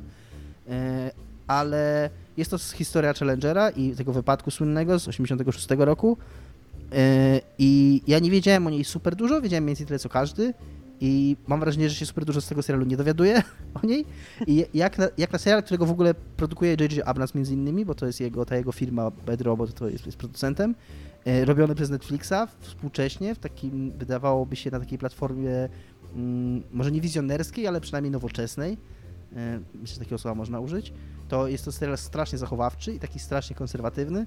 Jest to taki bardzo klasyczny dokument, w którym po prostu tam nie ma żadnej ryzykownej tezy w nim, tam w zasadzie nie ma jakiegoś, jakichś y, y, formalnych sztuczek, jakiejś tam narracji szczególnej, tam po prostu rozmawiają z tymi ludźmi i dosyć tak drobiazgowo i szczegółowo opisują, co tam się wydarzyło i, i op- o, przedstawiają tą załogę, mówią, jaka była historia tego lotu, jaka była historia tego programu, rozmawiają ze wszystkimi zaangażowanymi, podają konkretne przyczyny tej, tej awarii, opisują, jak do niej doszło, y, i jakby bez, bez, bez tego sensa- sensacjonalizowania, bez żadnego szukania nowych wątków w tym, tylko takie Nie, to prostu super. takie, takie Nie. po prostu, takie po prostu, no, siedzę, oglądam to i mam takie, Wiesz co, Znaczy, ja, potem- ja, ja, mi, tego szan, mi tego brakuje trochę w, w nurcie współczesnego dokumentalizmu, bo jakkolwiek te historie dzisiaj są opowiadane dużo ciekawiej, to y, po pierwsze mam wrażenie, że one bardzo tracą na wiarygodności przez to, że są tak dramatyzowane, a po drugie czasem te, mm, e, te zabiegi dramaturgiczne to są absolutnie tak podstawowe, tak kiczowate, tak Mhm. w ogóle tak płytkie zagrania, które w żadnej fikcji by ci nie przeszły, co nie? No to nie, no to on jest właśnie taki, on jest taki, że no tam jedyny taki zabieg to jest, no, że tam na koniec pierwszego odcinka ci mówią, że tam, e, że oni powinni byli wiedzieć, że, że wiedzieli od lat już o tym problemie, coś takiego, no, takie, to są takie zawieszenia, czy coś ten, ale, ale nie ma tam jakiegoś takiego, nie ma na przykład wprowadzonej postaci jakiegoś, no, nie wiem, czarnego charakteru w tej historii, ani, ani jakiegoś takich w ogóle, no to jest takie wszystko, mówię, Grawitacja. Nie ma, nie ma tam żadnego takiego, to nie grawitacja, to mróz głównie chyba, bo chodzi o to, że tam się coraz Grawitacja i mróz. że, że, to, że po prostu pisarz? te takie, takie uszczelki, które były w tych y, mm, w tym Dobra, Dominik, spoiler. rakiecie. tak, tak, że one się, no nieważne, no tak. Nie E, spoilować. Słuchajcie, chciałam wam powiedzieć a propos serialu dokumentalnego, a, serialu, a propos rzeczy dokumentalnej z Netflixa, która moim zdaniem jest zrobiona bardzo fajnie, po prostu opowiada jakąś historię, ale ma też taki dosyć, dosyć dobrze jest złożona tak e, jakby zmontowana i ten scenariusz dokumentalny jest zrobiony w taki sposób, żeby cały czas coś przed tobą odkrywać, a żeby to się wciąż wiązało w chronologiczny rozwój wydarzeń jakby. E, Był teraz ostatnio taki, taki film dodany, który się nazywa po angielsku Free, e, Free Identical Strangers. To jest Bliscy Nieznajomi. I to jest... Mi się ten dokument bardzo dobrze oglądało na Netflixie. To nie jest nie wiadomo jaki... e, jednojajowych, bliźniakach, tak? Którzy zostali rozdzieleni. Którzy zostali roz, rozdzieleni i adoptowani przez inne rodziny i o sobie nie wiedzieli do 19 czy tam 18 roku życia. Ale to jest dokument, który jakby ma dużo więcej niż to. Okej, no w każdym razie... I- y, y, Ale poczekaj, to jest raz, a dwa, chciałam powiedzieć a propos jeszcze, jeszcze seriali, dopóki pamiętam i Dominik mówi, ja zaczęłam oglądać ten High Score, nie wiem czy pamiętacie coś takiego. Dzięki, no dobra. Dopóki... Dopóki Dominik mówi, to ja teraz będę mówić, ok? Jest e, taki High Score, ten, który ma mówić o historii gier który i zaczęłam to oglądać, obejrzałam chyba odcinek. trzy albo cztery odcinki i to jest dla osoby, która siedzi i e, siedzi troszeczkę w tym jakby przeczytała jakieś książki na temat historii gier, on jest w ogóle nieodkrywczy, natomiast jest zrobiony rewelacyjnie, tak żeby sobie jakby powtórzyć tą wiedzę albo ją systematyzować bardziej, ale jest chyba w trzecim odcinku, gdzie jest mówione o tym, jak na scenę wchodzi Sierra Online Systems, wtedy się nazywali, czyli Sierra po prostu później. I tam siedzi Roberta Williams i ona chce coś narysować na, na kartce papieru. Ona pokazywała, jak robiła swoją pierwszą grę, czyli tam Mystery House, pierwsza gra, tam tekstówka z grafiką zrobiona na wektorach, tam whatnot. I ona siedzi ma przed sobą kartkę papieru i chce zacząć rysować takie jakby mapę myśli i rysuje kółko, tak od ręki i to jest kurde idealne kółko i nikt, to jest po prostu jedna scena i ja siedzę ludzie, i tak what? I wiesz, w tył, trzy sekundy, pauzę i się patrzę, idealne kółko, dwie sekundy w tył, rysuję, jeszcze raz, rysuję, jeszcze raz. Ja byłam po prostu, what the fuck? Ja, e, ja się nie znam i nie widziałem, ale się wypowiem. Obejrzałem jeden odcinek tego High Score i był fatalny w moim odczuciu. Absolutnie. Po prostu odpadłem po tym pierwszym odcinku, w ogóle nie chce mi się go oglądać dalej. E, po pierwsze, ma coś właśnie z takich współczesnych e, seriali dokumentalnych, czego ja nienawidzę. Znaczy tak, on jest, on jest kolorowy, on ma dużo przejść, dramatyzację, te tak. dramatyzacje straszne takie, że na przykład e, ktoś tam myśli o kurde Space Invaders i nagle widzisz takie y, y, y, y, ujęcie na Tokio i tam kurde się pojawiają jacyś kosmici w odległości, tak, co wygląda trochę jak... Tak, e, to tego ma pełno. To jest taki Discovery troszeczkę. tak, to wygląda trochę jak w ogóle jak e, efekty specjalne z lat 80., filmów z lat 80., co nie ci kosmici tam. Albo takie, że, e, że no oni teraz zaczęli tutaj kurde handlować tymi ty- fliperami, co nie, znaczy dostarczać do akademików flipery, co nie.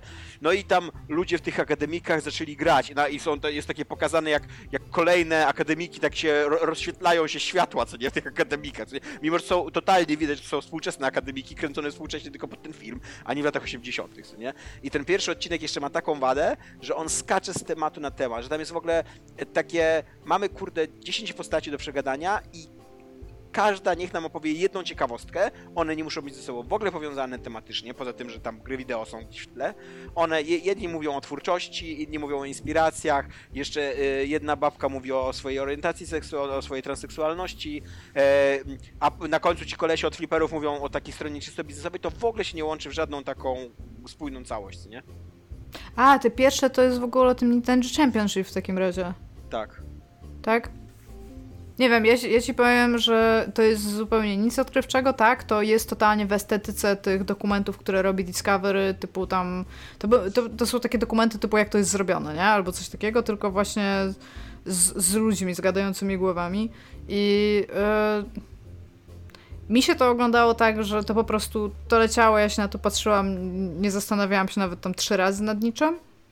Ale już siedząc z osobami, które troszeczkę mniej o tym wiedzą, to tam powiedziały, że no kilka faktów to w ogóle sobie z tego nie zdawało sprawy, fajnie to wiedzieć. Plus w trzecim odcinku jest rysowane od ręki idealne koło i ja nie rozumiem w jaki sposób mogło się to stać i proszę mi to wytłumaczyć, nie? Ja jeżeli, po prostu e, jeżeli mogę się podłączyć... Pła. Jeżeli mogę się podłączyć pod, wasze, pod wasz nurt polecania historii serialowych opartych na faktach. Spoko, dopóki Dominik mówi, nie. to Wy już mieliście swoje, co jest grane. To chciałem polecić taki serial, który oglądałem już dawno temu, nie wiem, czy go już nie poleciałem, ale When They See Us. O... Nie, nie polecałem. To jest o piątce czarnoskórych chłopaków z Nowego Jorku, którzy zostali oskarżeni o gwałt na białej kobiecie wszyscy zostali skazani, z czego jeden y, jako 17, znaczy on miał, on był młodszy niż, niż został skazany, ale on podał e, wyższy wiek i jakby sąd postanowił bardziej jemu uwierzyć niż aktowi urodzenia i tak dalej, no i on został skazany na długoletnie więzienie w ogóle w, w ośrodku dla dorosłych i to w ogóle mu przeorało życie i tak dalej, co nie? I jeżeli ktoś nie wierzy, bo mieliśmy kilka takich dyskusji u nas na grupach i ja też u siebie na, na Facebooku czasem mam, że, że jeżeli ktoś nie wierzy w systemowy rasizm, jakby, że y, pada czasem taki argument, że to, że to są wszystko takie przypadki, no że sam system przecież nie jest rasistowski, bo nie, jest na, nie, ma, nie ma ustawy, że czarni są gorsi, co nie? Y, no to jeżeli ktoś nie wierzy w systemowy rasizm, to bardzo polecam, żeby zobaczyć ten serial. To jest serial mm. aktorski, tylko bardzo oparty na prawdzie, nie? Wracając, wracając do Challengera... No właśnie, bo wątek... chciałem ci da, właśnie chciałem nawiązać do twojego tak, serialu. bo cały ten, cały ten jakby ważnym wątkiem w całej tej historii i, i promu kosmicznego w ogóle i konkretnie Challengera i tej katastrofy była był ten wątek propagandowy taki, no bo NASA potrzebowało funduszy, no bo wiadomo, jako agencja rządowa utrzymywała się z pieniędzy rządowych i jakby ona walczyła te pieniądze rządowe e, i te pieniądze rządowe e, ona była w stanie uzyskać od kongresu, jeżeli było takie zainteresowanie publiczne lotami. A ludzie bardzo szybko też zainteresowani. No bo pokazane, że jak pierwszy, pierwszy prom kosmiczny lądował, to tam tłumy go witały w ogóle na pustyni i ich skandowały tam. później tam e, tydzień, drugi, tam, znaczy może nie parę tygodni później, ale ka każdy kolejny lot już się coraz mniejszym zainteresowaniem cieszył. Więc oni zrobili z tego taki trochę taką społeczną trochę, taką jakby, takie wydarzenie społeczne, że oni zaczęli ludzi spoza w ogóle astronautyki zapraszać, że tam, yy, że tam właśnie w, w tym Challengerze, tym Tektosowie zginęła nauczycielka, miał być pierwszym nie astronautą, który, który yy, poleciał w kosmos, ale też wcześniej zaczęli się otwierać na, na grupy, które wcześniej były dyskryminowane, czyli właśnie na kobiety, na czarnoskórych. I jest tam przedstawiona historia między innymi pierwszego czarnoskórego astronauty, który opowiada o tym, jak to, że on był zafascynowany tym od małego dziecka, kosmosem i astronomią e, i że on jak będąc czarnym, czarnoskórym dzieckiem i jak mówił, że chce być astronautą, to on mówi, że oni nawet nie mieli jakby, on nawet nie miał pojęcia i ludzie wśród niego, jakby jego rodzice, jakby oni w ogóle nie mieli, co on ma zrobić, jakby co się robi, co, co robi taki ktoś, jakby jak, jak, co należy zrobić, jeżeli, jeżeli chce być astronautą, raczej było na coś takiej po prostu fantazji. I ona pyta historię, jak był dzieckiem, on jak ma, e, w 86 roku jest ten Challenger, czyli załóżmy, że był, no nie wiem, 10-15 lat wcześniej, lata 70. był, był dzieckiem, chodził do szkoły. Pyta historię. To nie jest tak dawno, lata 70. jeszcze. No, 50 lat e, I był, e, mówi, że on e, chciał wypożyczyć książkę z biblioteki, e, właśnie jakąś astronomię, żeby sobie ją poczytać w domu. I był wtedy, był wtedy przepis, że dzieci czarnoskóre nie mogły brać książek do domu z biblioteki mogły je czytać tylko w bibliotece, a bia białe dzieci mogły normalnie wybierać książki, a dla czarnych dzieci było to zabronione. I że on e, tak chciał tą książkę bardzo wynieść. Dziecko chciało przeczytać książkę o astronomii, że musieli jego rodzice w ogóle przyjechać i mieli rozmowę z dyrektorką o to, że ich dziecko chce wziąć książkę z biblioteki. I właśnie on jakby to ilustruje, jak on musiał, jakie w ogóle w innej pozycji człowiek y, Y, czarny nie tak wcale dawno, chcąc, w ogóle marząc o tym, żeby być astronautą, żeby móc przeczytać książkę jako kurna 6 czy 8-letnie czy 10-letnie dziecko, musiał kurna walczyć o to no to jest po prostu, no to jest yy, uderzające i takie, to, to mi najbardziej w pamięć dotychczas, dotychczas tego serialu jakoś tak, jakoś tak pozostało. Już? Kończymy, co jest grane, czy tak, coś jeszcze tak, mamy? kończymy. Czy może lecimy dzisiaj freestyle, tylko co jest grane, wszystko? Możemy tak zrobić, bo już mamy tyle tego nagrania, że, że trochę mało czasu na tematy nam zostanie. To ja mogę powiedzieć jeszcze o e, Hadesie, ponieważ Dominik rzucił fajną myśl, że być może gry, które, w których jest strzelanie mają e, jakieś większe możliwości gameplayowe, takie e, więcej przestrzeni designerskiej, że się tak wyrażę, to chciałem wam powiedzieć, że mało znanym faktem jest, że w starożytnej Grecji istniała broń palna i jest tam centralnie karabin z granatnikiem mitologiczny. Nie, ja, ja pamiętam, no jak Homer o tym mówił. Najśmieszniejsze w tym jest to, że autentycznie ta gra e, dzięki temu, że jest tak spójna artystycznie, co nie, że Supergiant Games e, ma taką spójną wizję zawsze e, muzyczną, artystyczną, stylistyczną, gameplayową, jeszcze z tym nawet z voice acti- actingiem i tak dalej, to to wszystko wygląda tak, że jak widzisz ten karabin, to on jest zaprojektowany tak i że tak totalnie okej, no dobra, teraz teraz będę mitologicznym karabinem maszynowym z granatnikiem walczył z potworami z mitologii greckiej i bogowie będą mi dawali błogosławieństwo do tego karabinu z granatnikiem, co nie? Ponieważ takie rzeczy się działy w mitologii greckiej, co nie? Autentycznie w ogóle zero, zero mam takiego zdziwienia, co nie? W ogóle mnie to nie wybija z fikcji i to jest, to jest mega fajne. Mega, mega mi się to podoba. E, I jeszcze mogę polecić, ponieważ e, jako, że lecimy z jest grane tak długo, to jeszcze mogę polecić. Ja bym ten ostatni temat, który mieliśmy w agencie, jednak dzisiaj poruszyła przynajmniej Tak. na tyle, żeby ludzie, którzy. Moim zdaniem to jest ważne, żeby o tym powiedzieć, No. ale jakby nie przerywam ci teraz. Nie, no to mogę tylko polecić, że jest taki komiks Aliens vs Predator, który wyszedł właśnie w Polsce. Nie wiem, czy kojarzycie tego pierwszego Aliens vs Predator, który wyszedł w 1990 roku w Stanach, a w 1994 Ale co, nie, to, są, to, to były te Alien, Aliens vs Predator, tego, te, te taki super klasyczny, co potem jeszcze ten wychodził pierwszy, Alien vs. Predator Labirynt, potem Labirynt 2 i te wszystkie Tak, inne? tak, ten pierwszy, pierwszy Pierwszy E, słyszę. Aliens vs Predator wyszła właśnie w Polsce. To jest tam Randiego Stradleya, Phila Norwooda i Chrisa Warnera. Randy Stradley to jest, to jest scenarzysta, a Norwood i Warner to ilustratorzy. I wyszła właśnie w Polsce reedycja tego, takie wydanie z okazji 30-lecia oryginału, więc jeżeli macie jakieś sentymentalne wspomnienia co do tego komiksu, a jestem absolutnie przekonany, że mnóstwo ludzi ma, bo to ten komiks jak wyszedł w 94 roku w Polsce, właśnie jak go TM Semik wydał, to to było olbrzymie wydarzenie, przynajmniej u mnie na podwórku i w ogóle tam jeszcze mnóstwo ludzi w Olsztynie znam. Nie no, autentycznie, to był taki komiks, to był taki komiks, który się podawało w ogóle od człowieka do człowieka, on krążył po całym podwórku, później gdzieś poza dzielnicę wy, wy, wychodził, wiesz, tam krążyły takie legendy po Olsztynie, a czytałeś Aliens vs Predator, co nie? On w pewnym momencie zaczął krążyć już bez okładki, bo komuś się tak spodobała ta okładka, że już, wiesz, że sobie oderwał po prostu tą okładkę, co nie? I wiem, wiem, że on jakby w latach 90 był mega ważny dla dzieciaków w Polsce, nie tylko dla mnie, więc jeżeli macie takie wspomnienia sentymentalne, jeżeli chcecie przeczytać ten komiks, to i teraz jest okazja, żeby go kupić w bardzo ładnym, nowym wydaniu, z trochę z dodatkami, z poprawionymi kolorami, w większym formacie. On nadal jest bardzo dobry, oczywiście już nie tak dobry jak w 94, jak się miało 10 lat, bo Aliens vs Predator jest tak dobry Jest tylko raz, taki- tylko w 94 jest roku i taki- tylko jak się ma 10 lat.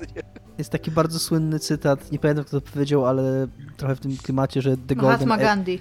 the, go- the golden age of science fiction is 14. Tak. tak, no to. Więc jeżeli, jeżeli poszukujecie jakby tego, tego wspomnienia swojego, tego stanu emocjonal, emocjonalnego, jak się miało. I, I co, jest, co jest fascynujące w tym komiksie, że to jest pierwsze dzieło z uniwersum Aliens vs Predator i jest ono jednocześnie najlepszym dziełem, jakie to uniwersum z siebie wydało. To jest najgorsze uniwersum w ogóle, Tak. tak swoją drogą. Tak, i to, Jak że można w ogóle tak zepsuć Aliena Predatorem, to mi powiedzcie. ja byłem święcie jest- ludzi w przekonany. ogóle. To, to dzieło psuje aliena, predatora i ludzkość.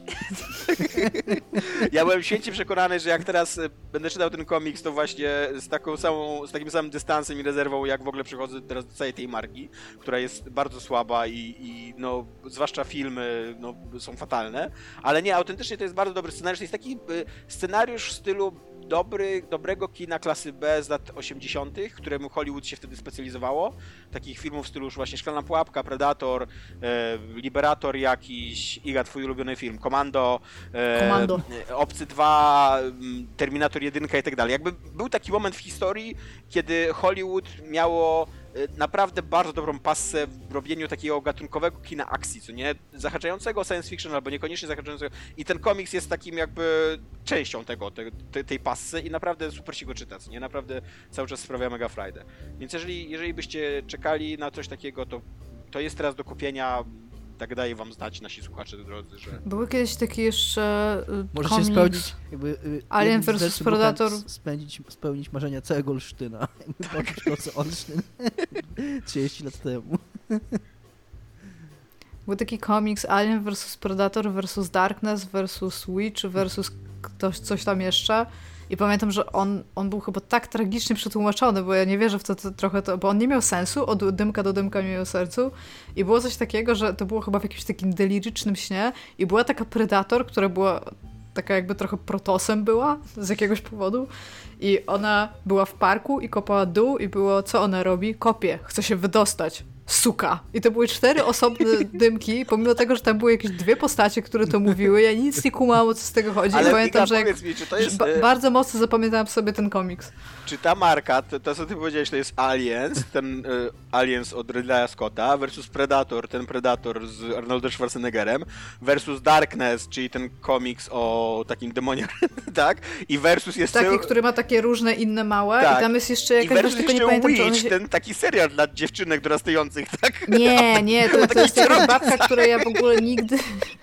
Ale równie dobrze mogłoby być, stary. Ró- tam e, lubiły Tak. się nawzajem i rzucały czary i interesowały się chłopcami, tak? I to nagle Predator się w to włączy. bo jednej się podobał. Jakby, nie pamiętam jak się ona nazywała, ale tam było, pamiętam coś takiego, pamiętam tylko tę okładkę i pamiętam tylko te kadry i pamiętam, że kurde, ja to czytałam i to było jakieś, to, to był też, to był jeden z tych komiksów, które już wychodziły na takiej fali e, śliski papier, bardzo dużo kolorów, bardzo wyraźne kontury, bardzo mało stron. Więc on był, te, on był taki, ale Jezu, jaki to był zły komiks. Witchblade. A może to była Witchblade rzeczywiście. Ale tam i właśnie siostra północ, co ona robi? Chce, kopie, chce się wydostać. Suka. I tam siedzisz, kto, co, kto co mówi i dlaczego w ogóle. Ten komiks, ten komiks na Ceneo ma jeden głos oddany i jest 5 na 5 ocena Iga, więc się nie znasz. To, to nie mój, to nie mój. Ja go mam, Tomku, y, w Elblągu, Wiem, bo zachowałam chcę- go sobie z jakiegoś powodu. Co ja jeszcze chcę powiedzieć do sekcji co jest grany, która nam y, spuchła, bo ludzie mają prawo wiedzieć, wam już to pisałem. Odpaliłem Duma Eternal dzisiaj, bo wszedł do Game Passa, więc stwierdziłem, no ja tak jak Tomek słusznie zauważył na naszym czacie, ja nie, nie jestem fanem jedynki, ale stwierdziłem, no zobaczę. Pograłem 15, stwierdziłem, jak, jak wam pisałem, jak Tomkowi pisałem i wam, nie wam słuchacze, tylko wam, a słuchaczom to opowiadam, y, że pewnie pogram 15 minut, stwierdzę, że to nie dla mnie wyłączę i tak się właśnie stało. Pograłem 15 minut, stwierdziłem, że to nie dla mnie i wyłączę, co zresztą Tomek jeszcze przewidział, więc w ogóle zero zaskoczenia w tej historii. E, Ale co mnie naprawdę... Ja Ale pamiętam, nagrywasz że to swoje chrapanie, więc to też się liczy. E, e, I Tomek zwrócił uwagę, że jak wy rozmawiacie o tej grze, że ona jest strasznie taka, ma strasznie dużo takiego lore, że jest bardzo dużo tekstu o wszystkim. I tak zauważyłem to, że ona, jak zabiję demona, Jest to i mogę nie sobie jest. trzy strony bo nie tekstu o tym, o tym demonie przeczytać, nie? Ale co mnie naprawdę rozbawiło, to są takie jeszcze, jak na grę tak mechaniczną, która jest przy okazji dobrze zaprojektowana. Tam oni mogliby zaufać graczowi, wpuścić go na tą arenę pierwszą i on by odkrył, jak się skacze, że można dwa razy skoczyć, że, że jak się strzela, jak się używa rzeczy, jakby powinni mu po- pozwolić zrobić, ale nie, tam są takie okienka tutoriali z dużą Tak. ilością tekstu tłumaczące ci rzeczy, aż do poziomu takiego, że w pewnym momencie ci go tłumaczą bardzo szczegółowo, jeszcze z animacją ilustrującą, że jak wróg ma czerwony świecący punkt na sobie, to to jest wrażliwy punkt i należy do niego strzelić, do niego strzelić. To jest takie, the fuck, gro, no. No bo to jest, wiesz, osoba, która pierwszy raz w życiu bierze do ręki grę, bierze Duma Eternal. Czego nie rozumiesz, Dominik? Myślę, że, myślę, że nawet jakby, Dokładnie. taki, taki w ogóle dziesięciolatek, co nie, który postanowił wkroczyć w świat gier wideo, co nie? I 20 Przychodzi- lat, sklepu- 20 godzin później wychodzi i- innym człowiekiem, co nie? Wychodzi takim 40-letnim, znudzonym, zmęczonym nie, życiem, kurde, facetem? Przychodzi z mamą, wiesz, przychodzi taki mały Johnny z mamą do sklepu i mama mówi, że Johnny jeszcze nie gra, że nie. Chciałby zacząć przygodę z grami wideo i czy, czy może pan jakąś grę dla mojego Johnny'ego poleciał. No i A pan mama mówi coś- tutaj taki Doom Eternal, to wszystko tłumaczą jak grać. Są takie interaktywne filmiki nawet, co nie? Więc to mnie, to mnie bardzo rozbawiło, jak mi gra powiedziała, że, że, w czerwone punkty na wrogu należy strzelać. No dobra, to jednak idziemy do tematów, ponieważ Iga nie potrafi się bawić i Iga po prostu zepsuje wszystko, co tylko tutaj jest. Iga powinnaś być jednym sp- ekspertów w moim remoncie, ze swoim podejściem. E, Ja i pan Marian naprzeciwko siebie tak. przy stoliku. I Tomek, który gra w Hadesa w tym czasie. E, nadchodzi taka gra, która jest zatytułowana e, Cyberpunk 2077. E, wyda ją e, firma, którą, o której być może słyszeliście, która się nazywa CD Projekt Red. E, I taki dosyć znany również dziennikarz, Jason Schreier, e, który kil, e, rok temu chyba opisywał na podstawie recenzji firmy w internecie, przez, wystawionych przez byłych pracowników, Na opisywał... serwisie Glassdoor najczęściej. Słucham? Na serwisie Tak, Glassdoor Tak. Opisywał y, ciężkie warunki pracy w tej firmie. I wtedy y, prezesi CD Projekt Red wystąpili do Jasona Schreiera z prośbą o wywiad, tylko po to, żeby powiedzieć Jasonowi Schreierowi, że oni słyszą krytykę i chcą zapewnić, że Cyber, Cyberpunk 2077 jest zarządzany zupełnie inaczej y, projektem i że absolutnie oni nie będą tutaj kładli nacisku na crunch, że, że wszystko będzie robione spokojnie i że gra wyjdzie bez żadnego jakby... Jak będzie gotowa. Tak, jak, jak będzie gotowa. Po czym e, dwa czy trzy dni temu, teraz jak wysłuchacie to z tydzień temu mniej więcej, Jason Schreier napisał kolejny, kolejny artykuł dla Bloomberga, ponieważ w międzyczasie zmienił pracę i przeszedł do Bloomberga, o tym, że e, CD Projekt Red e, e, zrobił sześciotygodniowy tydzień, sześciodniowy tydzień pracy i że wszyscy... Obowiązkowy Tak, sześciodniowy tydzień obowiązkowy. Że pracy. wszyscy, no właśnie chciałem powiedzieć, że wszyscy pracownicy są zmuszeni do crunchu, są zmuszeni, mają po polecenie służbowe zostało wydane, żeby crunchować, to będzie 6 sobót chyba jeszcze do um, Dokładnie. Do I przy okazji właśnie, ja z Owsianym o tym gadałem, bo wszyscy o tym gadaliśmy przez ostatni tydzień. I Owsiany to jest tydzień łącznie. To nawet nie jest jakoś strasznie Tak. dużo czasu. Jakby oni na tym tydzień zyskują. Ale Przez to, że ktoś jednocześnie, półtora miesiąca, przez to, że ktoś półtora miesiąca nie będzie miał weekendów normalnych. tak, ale jednocześnie, ale jednocześnie też, co Schreier podkreślał, przynajmniej na swoim Twitterze, nie, nie pamiętam jeszcze w artykule też to podkreślał, ale jednocześnie y, bardzo wielu pracowników CD Projekt Red crunchuje od dawna. Że to, to, to teraz jest jakby szczyt tego, co się dzieje. Tak, znaczy ja- że, ja że już zostało Było napisane w artykule jako cytat e, anonimowego Tak. pracownika, że niektórzy już nawet od roku. Ja Tak, chciałem że- tylko że teraz to- zaprecyzować, te jakby ktoś to tego nie jest- zrozumiał, mi nie chodziło o to, że to jest, y, y, że niedużo Nie, czasu nie, to jest to- do premiery, tylko że jakby firma na tym zyskuje 6 dodatkowych dni produkcji. Jakby to jest na nic. A, Tak, a, a ludzie i- na tym cierpią i to cierpią długo. I wiecie, wiecie co mnie najbardziej. Oczywiście, y, jakby to, że to się dzieje, że to się będzie działo, y, jakby wydaje mi się, że na tym etapie już nikt nie jest zdziwiony w ogóle tym, co nie? Ale to, że cały czas istnieje cały, cały, całe grono, całe, cały taki, cała widownia pro y, CD Projektowa, która mówi, że to nic takiego, że ten biznes taki jest. I Adrian Chmielarz, który publikuje. Że trzeba być gotowym na to, albo Tak. inaczej zmienić w ogóle firmę i Dokładnie. branżę, nie? Adrian Chmielarz, który mówi w środku pandemii koronawirusa, kiedy nadchodzi gigantyczny kryzys gospodarczy i on mówi, że każdy, komu się nie podoba coś takiego, może odejść z CD Projekt Red i po prostu znajdzie pracę w game devie od ręki. Wszyscy, kurde, szeregowi pisarze, szeregowi testerzy, szeregowi, kurde, Junior level designerzy, QA. quest designerzy i także oni wszyscy od ręki dostaną świetną pracę. No to jest po prostu taki bullshit, że aż mi się, kurde, nóż w kieszeni otwiera, nie? Jakby A przy okazji, pomijając już, pomijając słabość argumentu, że mogą zmienić pracę, bo może nie chcą zmienić pracy, może jest im tam generalnie dobrze w miejscu, gdzie żyją, z ludźmi, z którymi żyją, może jest ty tysiąc innych powodów, dla których oni nie mogą zmienić tej pracy, niezwiązanych w ogóle z tym, o których Adrian Chmielarz nie ma pojęcia, kurwa. Ale to jest więcej. W ogóle bardzo, bardzo dużo ludzi to jest w ogóle strasznie bolesne, bo rozmawiałam też z dewami z z kilku firm, być może z tą na C również.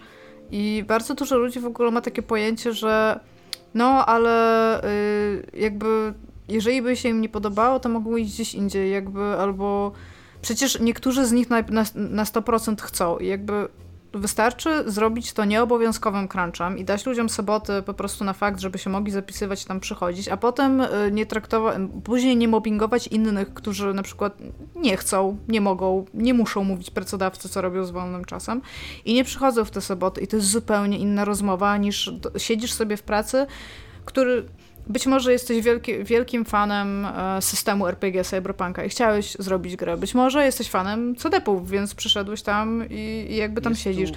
I czemu ci ludzie mają jakikolwiek problem z faktem, że ktoś może powiedzieć, ej, wiecie co, to chyba nie jest w porządku, powinniście się zachować lepiej w stosunku do pracowników, którzy u was pracują z pasji, e, albo tylko i wyłącznie dla pieniędzy, albo dla ten. I w ogóle czemu ci ludzie mają problem, że ktoś mówi, że ci ludzie powinni mieć lepiej? Jakby, what wiesz the fuck, co, co to jest w ogóle za dziwne zbiorowo ten... Moim zdaniem to, co jest problemem już nawet nie jest mówienie, że crunch jest zły.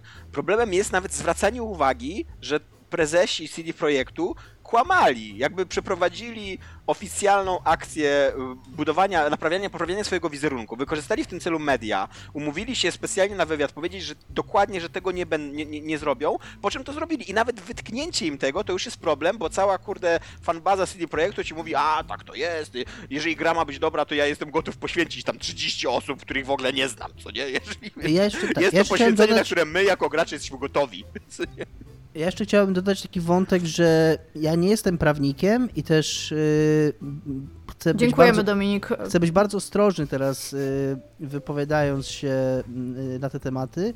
Natomiast, yy, bo to, jak użył Iga, użyła słowa pracownik, jakby wiem, jakie są realia mm, w, w game devie i w ogóle w branży IT.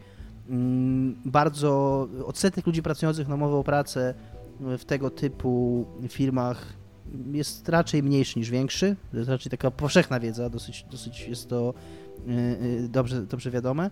Y, I wynika to choćby z tego, że mm, jest taki przepis w, w polskim prawie, że pracownik ma, mm, ma prawo do 48-godzinnego odpoczynku więc y, nawet zrealizowanie... W tygodniu, czegoś, nie, w tygodniu, nie ogólnie. W tygodniu, nie w tygodniu. Żeby, nie, nie podczas trwania umowy. Musi się to zawrzeć. Ja, ja, na przykład jest coś takiego, że jeżeli, że jeżeli, dasz, jeżeli dasz pracownikowi zadanie w sobotę i ten pracownik będzie robił zadanie nawet godzinę, to musi mu dać dzień wolny później, bo on musi mieć 48 godzin y, wolnego, a, a nawet jak, jak przerwiesz mu to na pół godziny jakimś zadaniem, no to już ta, te 48 godzin jest przerwane i musisz mu dać za to następny dzień. Więc jakby ja nie chcę nikomu zarzucać nic, ale zastanawiam się na styku tego, że jeżeli ktoś jest podwykonawcą yy, tak. lub osobą pracującą na zlecenie, to istotą tych umów jest to, że to on sobie e, reguluje czas pracy, a nie ma go narzuconego. Więc nie można komuś, kto jest podwykonawcą albo kto robi zlecenie, powiedzieć, że masz to robić tego dnia, a innego dnia masz tego nie robić, bo on sam o tym decyduje.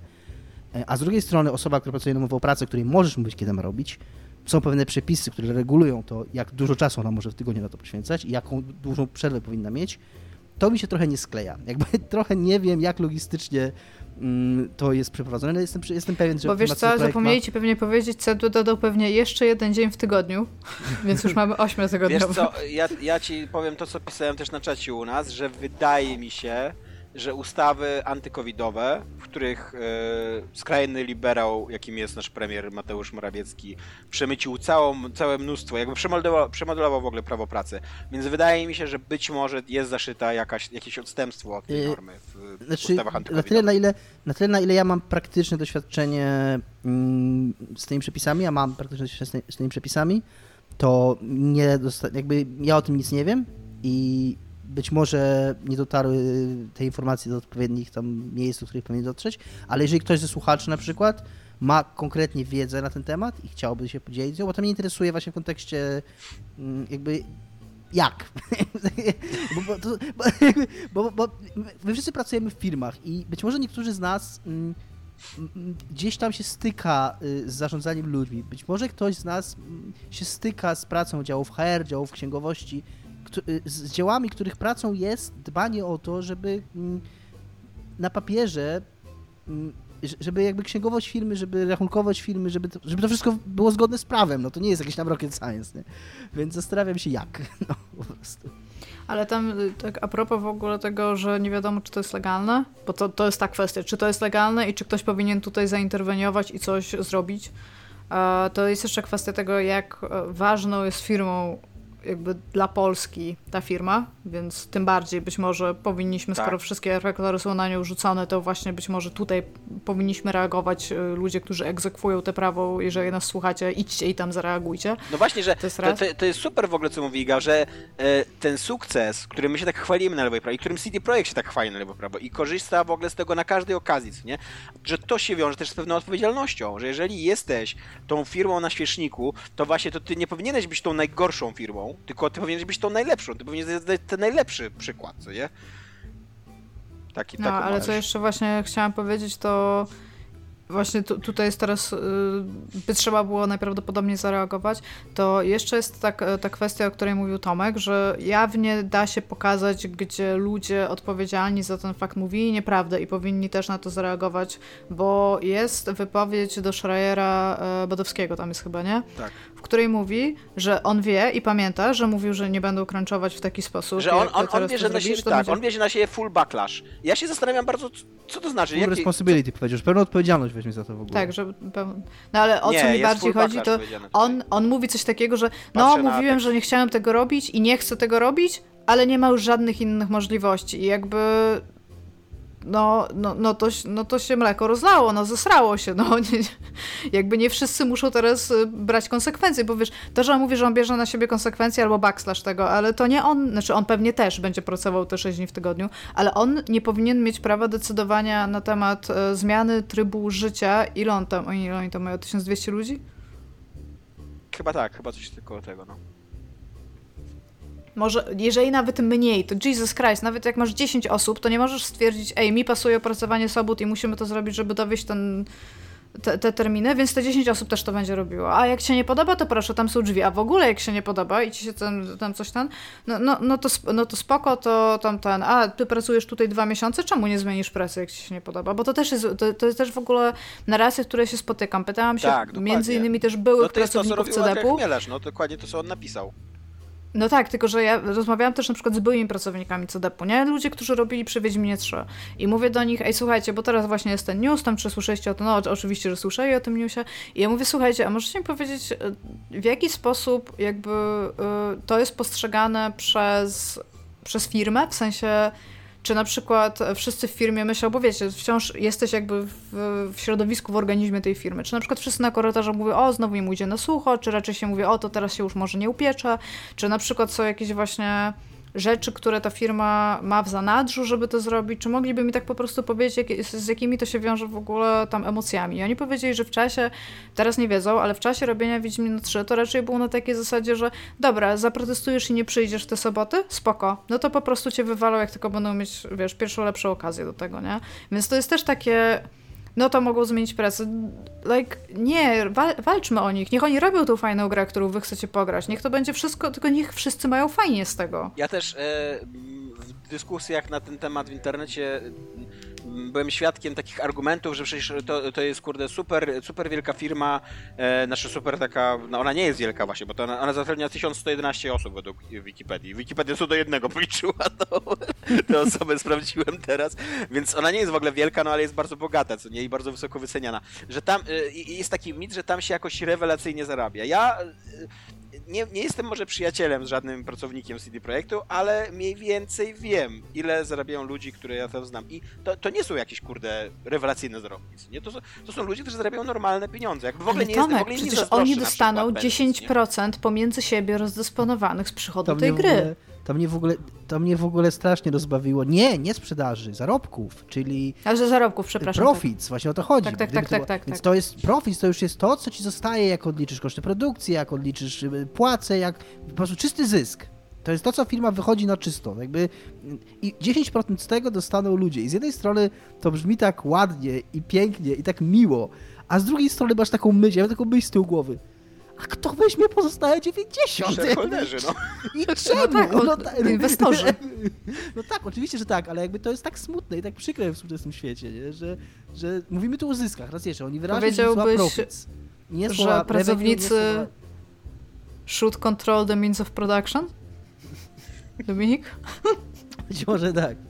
Że tak. Więc mnie to, mnie to bardzo tak też... ym, Nie wiem, No. jest, jest, jest mi smutno z tego powodu, tym bardziej, że istnieją pewne, e, pewne rzeczy, które się jakby stały w moim życiu, e, które ten artykuł również wskłamał, wskazał jako takie wielkie kłamstwa, które zostały powiedziane w stosunku do, prywatnie do mnie. I troszeczkę nie wiem, w jaki sposób to wciąż może funkcjonować tak, jak funkcjonuje, bo jakby Iwiński dokładnie rok temu w tym wywiadzie dla Jasona Schreiera, w ogóle Schreier to właśnie bardzo fajnie wytłuścił na koniec swojego artykułu, powiedział, że y, my, jest, my, czyli CD Projekt, jesteśmy znani z tego, że traktujemy graczy z, z szacunkiem, a tak, Tak. naprawdę chcielibyśmy być znani tego, że traktujemy deweloperów z szacunkiem. No to ja jeszcze tak, tylko tak powiem, sobie. ja jeszcze tylko powiem, że Tomek, Tomek dobrze zapamiętał, ja źle, źle mówiłem. Tam było backlash słowo użyte przez y, Badowskiego. Yy, Co też jest śmiesznym słowem, bo backlash no to jest po prostu negatywna reakcja. No to tam Tak. chwała ci za to, że, y, że weźmiesz na siebie na klatę kurna parę niemiłych słów, nie? Ale ktoś tu musi kurna. No właśnie, no ale co to, co to znaczy dokładnie? Co to znaczy, że, że wyniesz full, full backlash na siebie? No to No, znaczy no to, że no to, że. No to, że będziesz z tym żył? no tak, no dokładnie, to nic więcej nie znaczy. No backlash to jest po prostu negatywna No. reakcja. No, że, on, no, to, że on po prostu. Co, no. Nawet, nie- nawet nie wiem, jak to można jak to można zrobić, że co, że teraz przed każdym artykułem będzie takie stop. Ja, Andrzej Badowski, biorę to na siebie.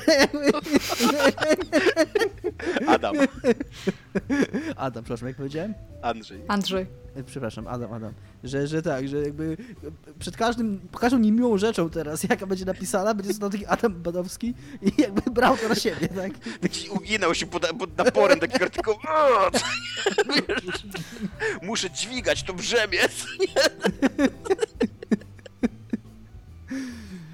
No. Jestem super zmartwiona i mi się to bardzo nie podoba, szczególnie właśnie mi się, najbardziej mi się z tego nie podoba, bo to, że to się dzieje jakby mam mało na to wpływu, ale ludzie w moim otoczeniu, których uważam za doświadczonych twórców growych, którzy wiele gier zrobili i siedzą już po prostu lata i patrzą na to, co się dzieje z rynkiem, coś tam i oni w ogóle na to są w stanie tak wzruszyć ramionami, to ja nie wiem, kto ma reagować. Jak dosłownie nie wiem, kto ma reagować, nie? I okej, najprawdopodobniej żaden z nich nie pójdzie do CDP-u anytime soon, żeby tam zarabiać, ale no jest to... To, że ludzie, którzy mówią, że można to zrobić lepiej, są uciszani i mówi im się nie, crunch zawsze będzie, bo nie potrafimy lepiej, to, to jest po prostu jakaś kurde pomyłka, żeby ci ludzie przynajmniej z, jakby oni mieszają fakt, że nie są tym zdziwieni z argumentacją za tym, jakby.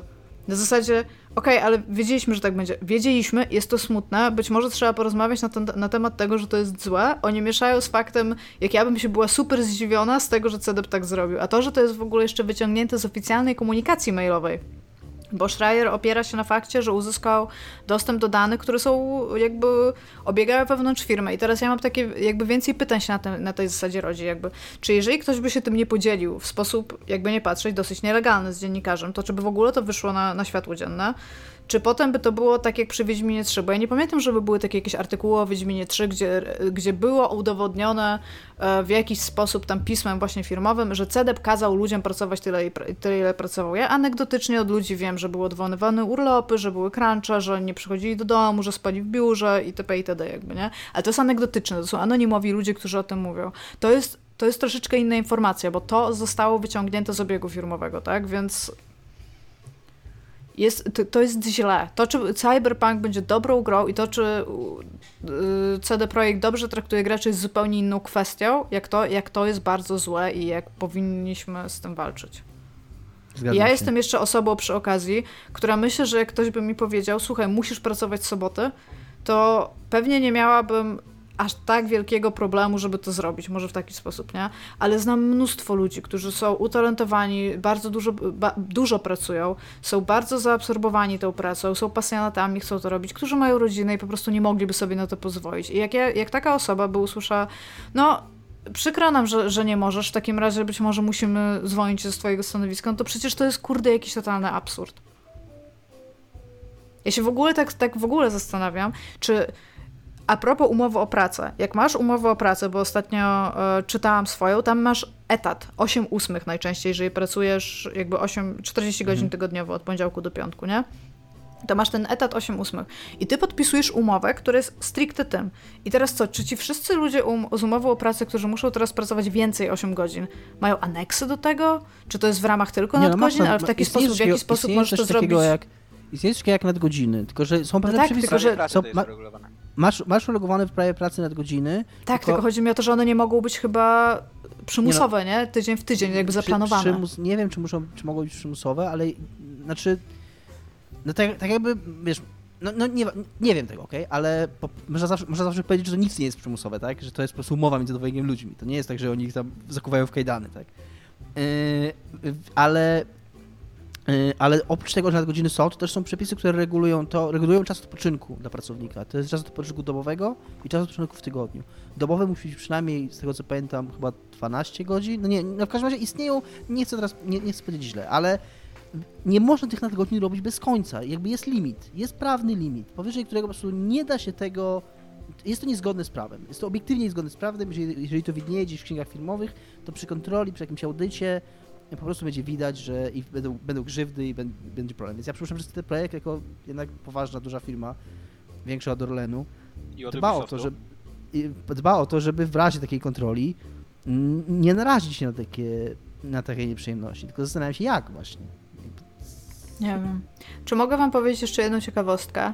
Mhm. Bo na serwisie Time Is No. mam napisane pod godziną, że dzisiaj jest w ogóle antymęski dzień, bo jest Międzynarodowy Dzień Braku Przemocy, non-violence w sensie, z okazji rocznicy e, urodzin Mahatmy Gandiego. I znowu, kurna, chcą zniszczyć cywilizację białego mężczyzny. Tak, tak. Więc tak, chciałam, żebyśmy poruszyli ten temat, bo uważam, że na ten temat trzeba rozmawiać i e, w, w ogóle rozmawiać. Ten temat moim zdaniem pokazuje też, e, jacy ludzie z mojego środowiska nie są ludźmi, z którym powinnam rozmawiać o etyce i moralności, między innymi. Bardzo szybko spadają z takiej listy, pyk, pyk, pyk, z końcówki. I e, strasznie zasmuca mnie to, w jaki sposób, bo to, że jakiś tam ziomeczek, który sobie gra w FIFA i raz na jakiś czas pogra sobie w jakiegoś kopa, albo nie wiem, a, obad, jakby bada wszystkie te gry AAA i po prostu żyje y, kalendarzami tego, kiedy jest coś wydawane i, i skupuje to i w to gra, e, twierdzi, że im więcej ludzi będzie pracowało i im dłużej nad e, Cyberpunkiem, bo to będzie dla niego lepsza gra, powie mi, że no crunch nie jest taki zły, to jest jedno, ale to, że ludzie, którzy pracują i są jakby w tej rzeczywistości, są w stanie mi to powiedzieć w twarz i praktycznie nic, no to to trzeba zmienić po prostu. Po prostu to prawo nie broni nas argument- ewidentnie tak, jak my byśmy Ten chcieli. argument o tym, że trzeba zajeżdżać ludzi jest inwalidą na każdym poziomie. Przede wszystkim są naukowe, jest mnóstwo naukowych badań, Ale które Tomek, wiesz, dowodzą, jaki jest że problem z tym, co ty tym mówisz? jesteś mniej efektywny. I mniej, Tak, ale jest. A po drugie, taki- mamy taką branżę, jak branża filmowa. Hollywood jest bardzo uzwiązkowione, bardzo. Jest y, gildie te y, y, różnych, różnych zawodów w Hollywood są bardzo potężne.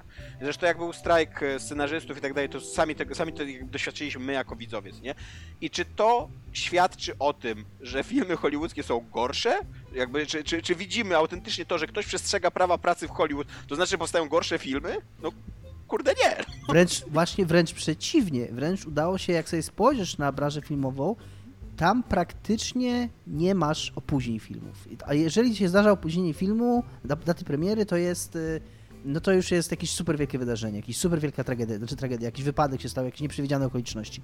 Ale na ogół jest wszystko jest dotrzymywane, dlatego że wszystkie te procesy są bardzo przewidywalne, bo Tak. y, mając tak dużo nad sobą różnych przepisów i różnych kontroli i różnych nie wiem, warunków, które trzeba spełnić, biznes musiał się, musiał się dostosować, musiał opracować, opracować procedury, opracować jakieś wyjścia awaryjne, może zainwestować więcej pieniędzy w coś, może nie robić czegoś nie wiem, po łebkach w taki sposób, jak jest to często robione w game devie ciągle. I, i jakby da się, nie? No. I to i bez jakby szkody dla sztuki. jakby, to nie jest, autentycznie opracow- nie jest tak, że musi umrzeć Tylko, trzech deweloperów jest- przy produkowaniu jest- gry, żeby ona była tak dobra. Tak, ale jest jeden wielki problem i to jest właśnie ten problem, do którego ja uważam, że powinno się rozmawiać, bo być może przez to, jeżeli wszyscy będziemy o tym rozmawiać, nie my tutaj w, w trójkę, tylko wszyscy jako odbiorcy, jako nadawcy, jako osoby postronne po prostu będą mieć nagłośnione, że tak nie można, to jest im się to już tyle razy udało, że oni nie dostają lekcji, że tak nie można. No niestety. I jeżeli teraz jej nie dostaną, to ich następna produkcja będzie po prostu identyko. I oni, tą lekcję, oni nie muszą jej dostać tylko przez jakieś pozwy. Oni nie muszą jej dostać tylko za płacenie jakby kar. To wystarczy, że na przykład ludzie, którzy tam pracują i są na wysokich stanowiskach, powiedzą nie. Albo ludzie, którzy przyjdą do nich i będą na rozmowie kwalifikacyjnej, zapytają się o crunch, i zostanie im powiedziane, że czasami się zdarza, albo nie wiem, już nie będzie się zdarzał, pokażą palcem artykuły i powiedzą, no, no słuchaj stary, nie, mówiliście tak wcześniej i potem to zrobiliście, więc słabo mam wierzę i na przykład nie, nie, nie chcę dla was pracować, nie, tylko że Potem przyjdzie ci taki jeden z drugim i ci powie, że nikt tak nie zrobi, bo wszyscy będą chcieli dla nich pracować. No to może nagłośnijmy to w taki sposób i rozmawiajmy o tym w taki świadomy sposób, żeby, żeby to było troszeczkę inaczej, żeby lepiej byli ci traktowani ci ludzie. No. Ja w ogóle nie rozumiem, w jaki sposób głos o, o fakt, żeby człowiekowi było lepiej, można uznać za jakieś czepialstwo albo jakieś takie wtykanie, wtykanie znaczy szukanie dziury w całym. Bo idea, idea wolnego rynku i wiesz, jest ważniejsza niż dobro człowieka. Idea tego, że Zawsze możesz sobie odejść i znaleźć sobie inną pracę i to zależy tylko od ciebie i że przecież konkurencja jest najważniejsza i tak dalej, ta, ta idea jest ważniejsza niż los człowieka, który, który dowodzi, że tak nie jest, nie? ja jestem jeszcze stuprocentowo pewna, że ci ludzie, o których pisał Chmielarz, że, że każdy tak, z tych ogóle... deweloperów jest w stanie ten, to są ludzie, którzy autentycznie mogą powiedzieć, że słuchaj stary, ja nie mogę, nie mogę wziąć sobót, bo, tak. bo coś tam. I oni mu powiedzą, nie, to, to, to luz. A ci ludzie, którzy potrzebują tej pracy i tam siedzą, oni muszą zrobić te soboty, no. Tam przy okazji Chmielarz się jeszcze bronił, Adrian Chmielarz, bo on tam napisał w tym swoim pierwszym tweetie, że to nie są, że CD Projekt to nie są sweatshopy chińskie, nie? I jakby okej, okay, być może możemy się zgodzić, że to nie jest chińskie, ale to jest fucking low, fucking low standard, no. Tak. jeżeli, jeżeli, jakby nadal, nadal coś może nie być sweatshopem chińskim, ale być bardzo szkodliwe, bardzo złe i bardzo niszczycielskie dla ludzi. Dobra, teraz, teraz zróbmy takie bingo. Po ilu tweetach w tym wątku Chmielarz użyje argumentu z Hitlerem? Ja bym powiedział, że tak po 30-40 tweetach w wątku, ja ale nie, nie wszystkich, nie swoich, 17. tylko wszystkich, nie? Ja myślę, że po 17. Bo jakby, bo jak już mówisz, że CD Projekt to nie są sweatshopy chińskie, to...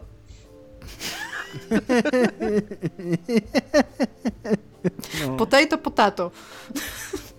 No to będę, czy wiecie, zdajecie sobie sprawę, że Hitler, Adolf Hitler jest jedynym człowiekiem na świecie w historii, który zabił Adolfa Hitlera?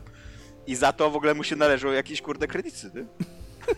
Nie wiem, wydaje mi się, że y, przez prawo faktu, że jak jesteś honorowym obywatelem chyba Gdańska, to nie można cię ściągnąć z tej listy, a on się tam chyba sam wpisał, to on teraz może jeździć w, w Gdańsku bez biletu. Komunikacją miejską. Jest mi przykro, jest mi po prostu przykro po tym wątku. Ale doszliśmy do Hitlera, więc można skreślić całą naszą argumentację w ogóle. Wszystko, co powiedzieliśmy wcześniej jest nieważne, ponieważ na końcu był Hitler. No dobra, kończymy, tak? Mówiłem, że to jest beznadziejny kończymy. odcinek, no bo tak, bo remonty są chujowe. Cześć. Ale w Dobra. niektórych branżach remont by się przydał.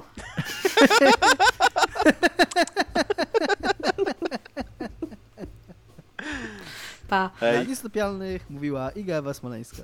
Cześć.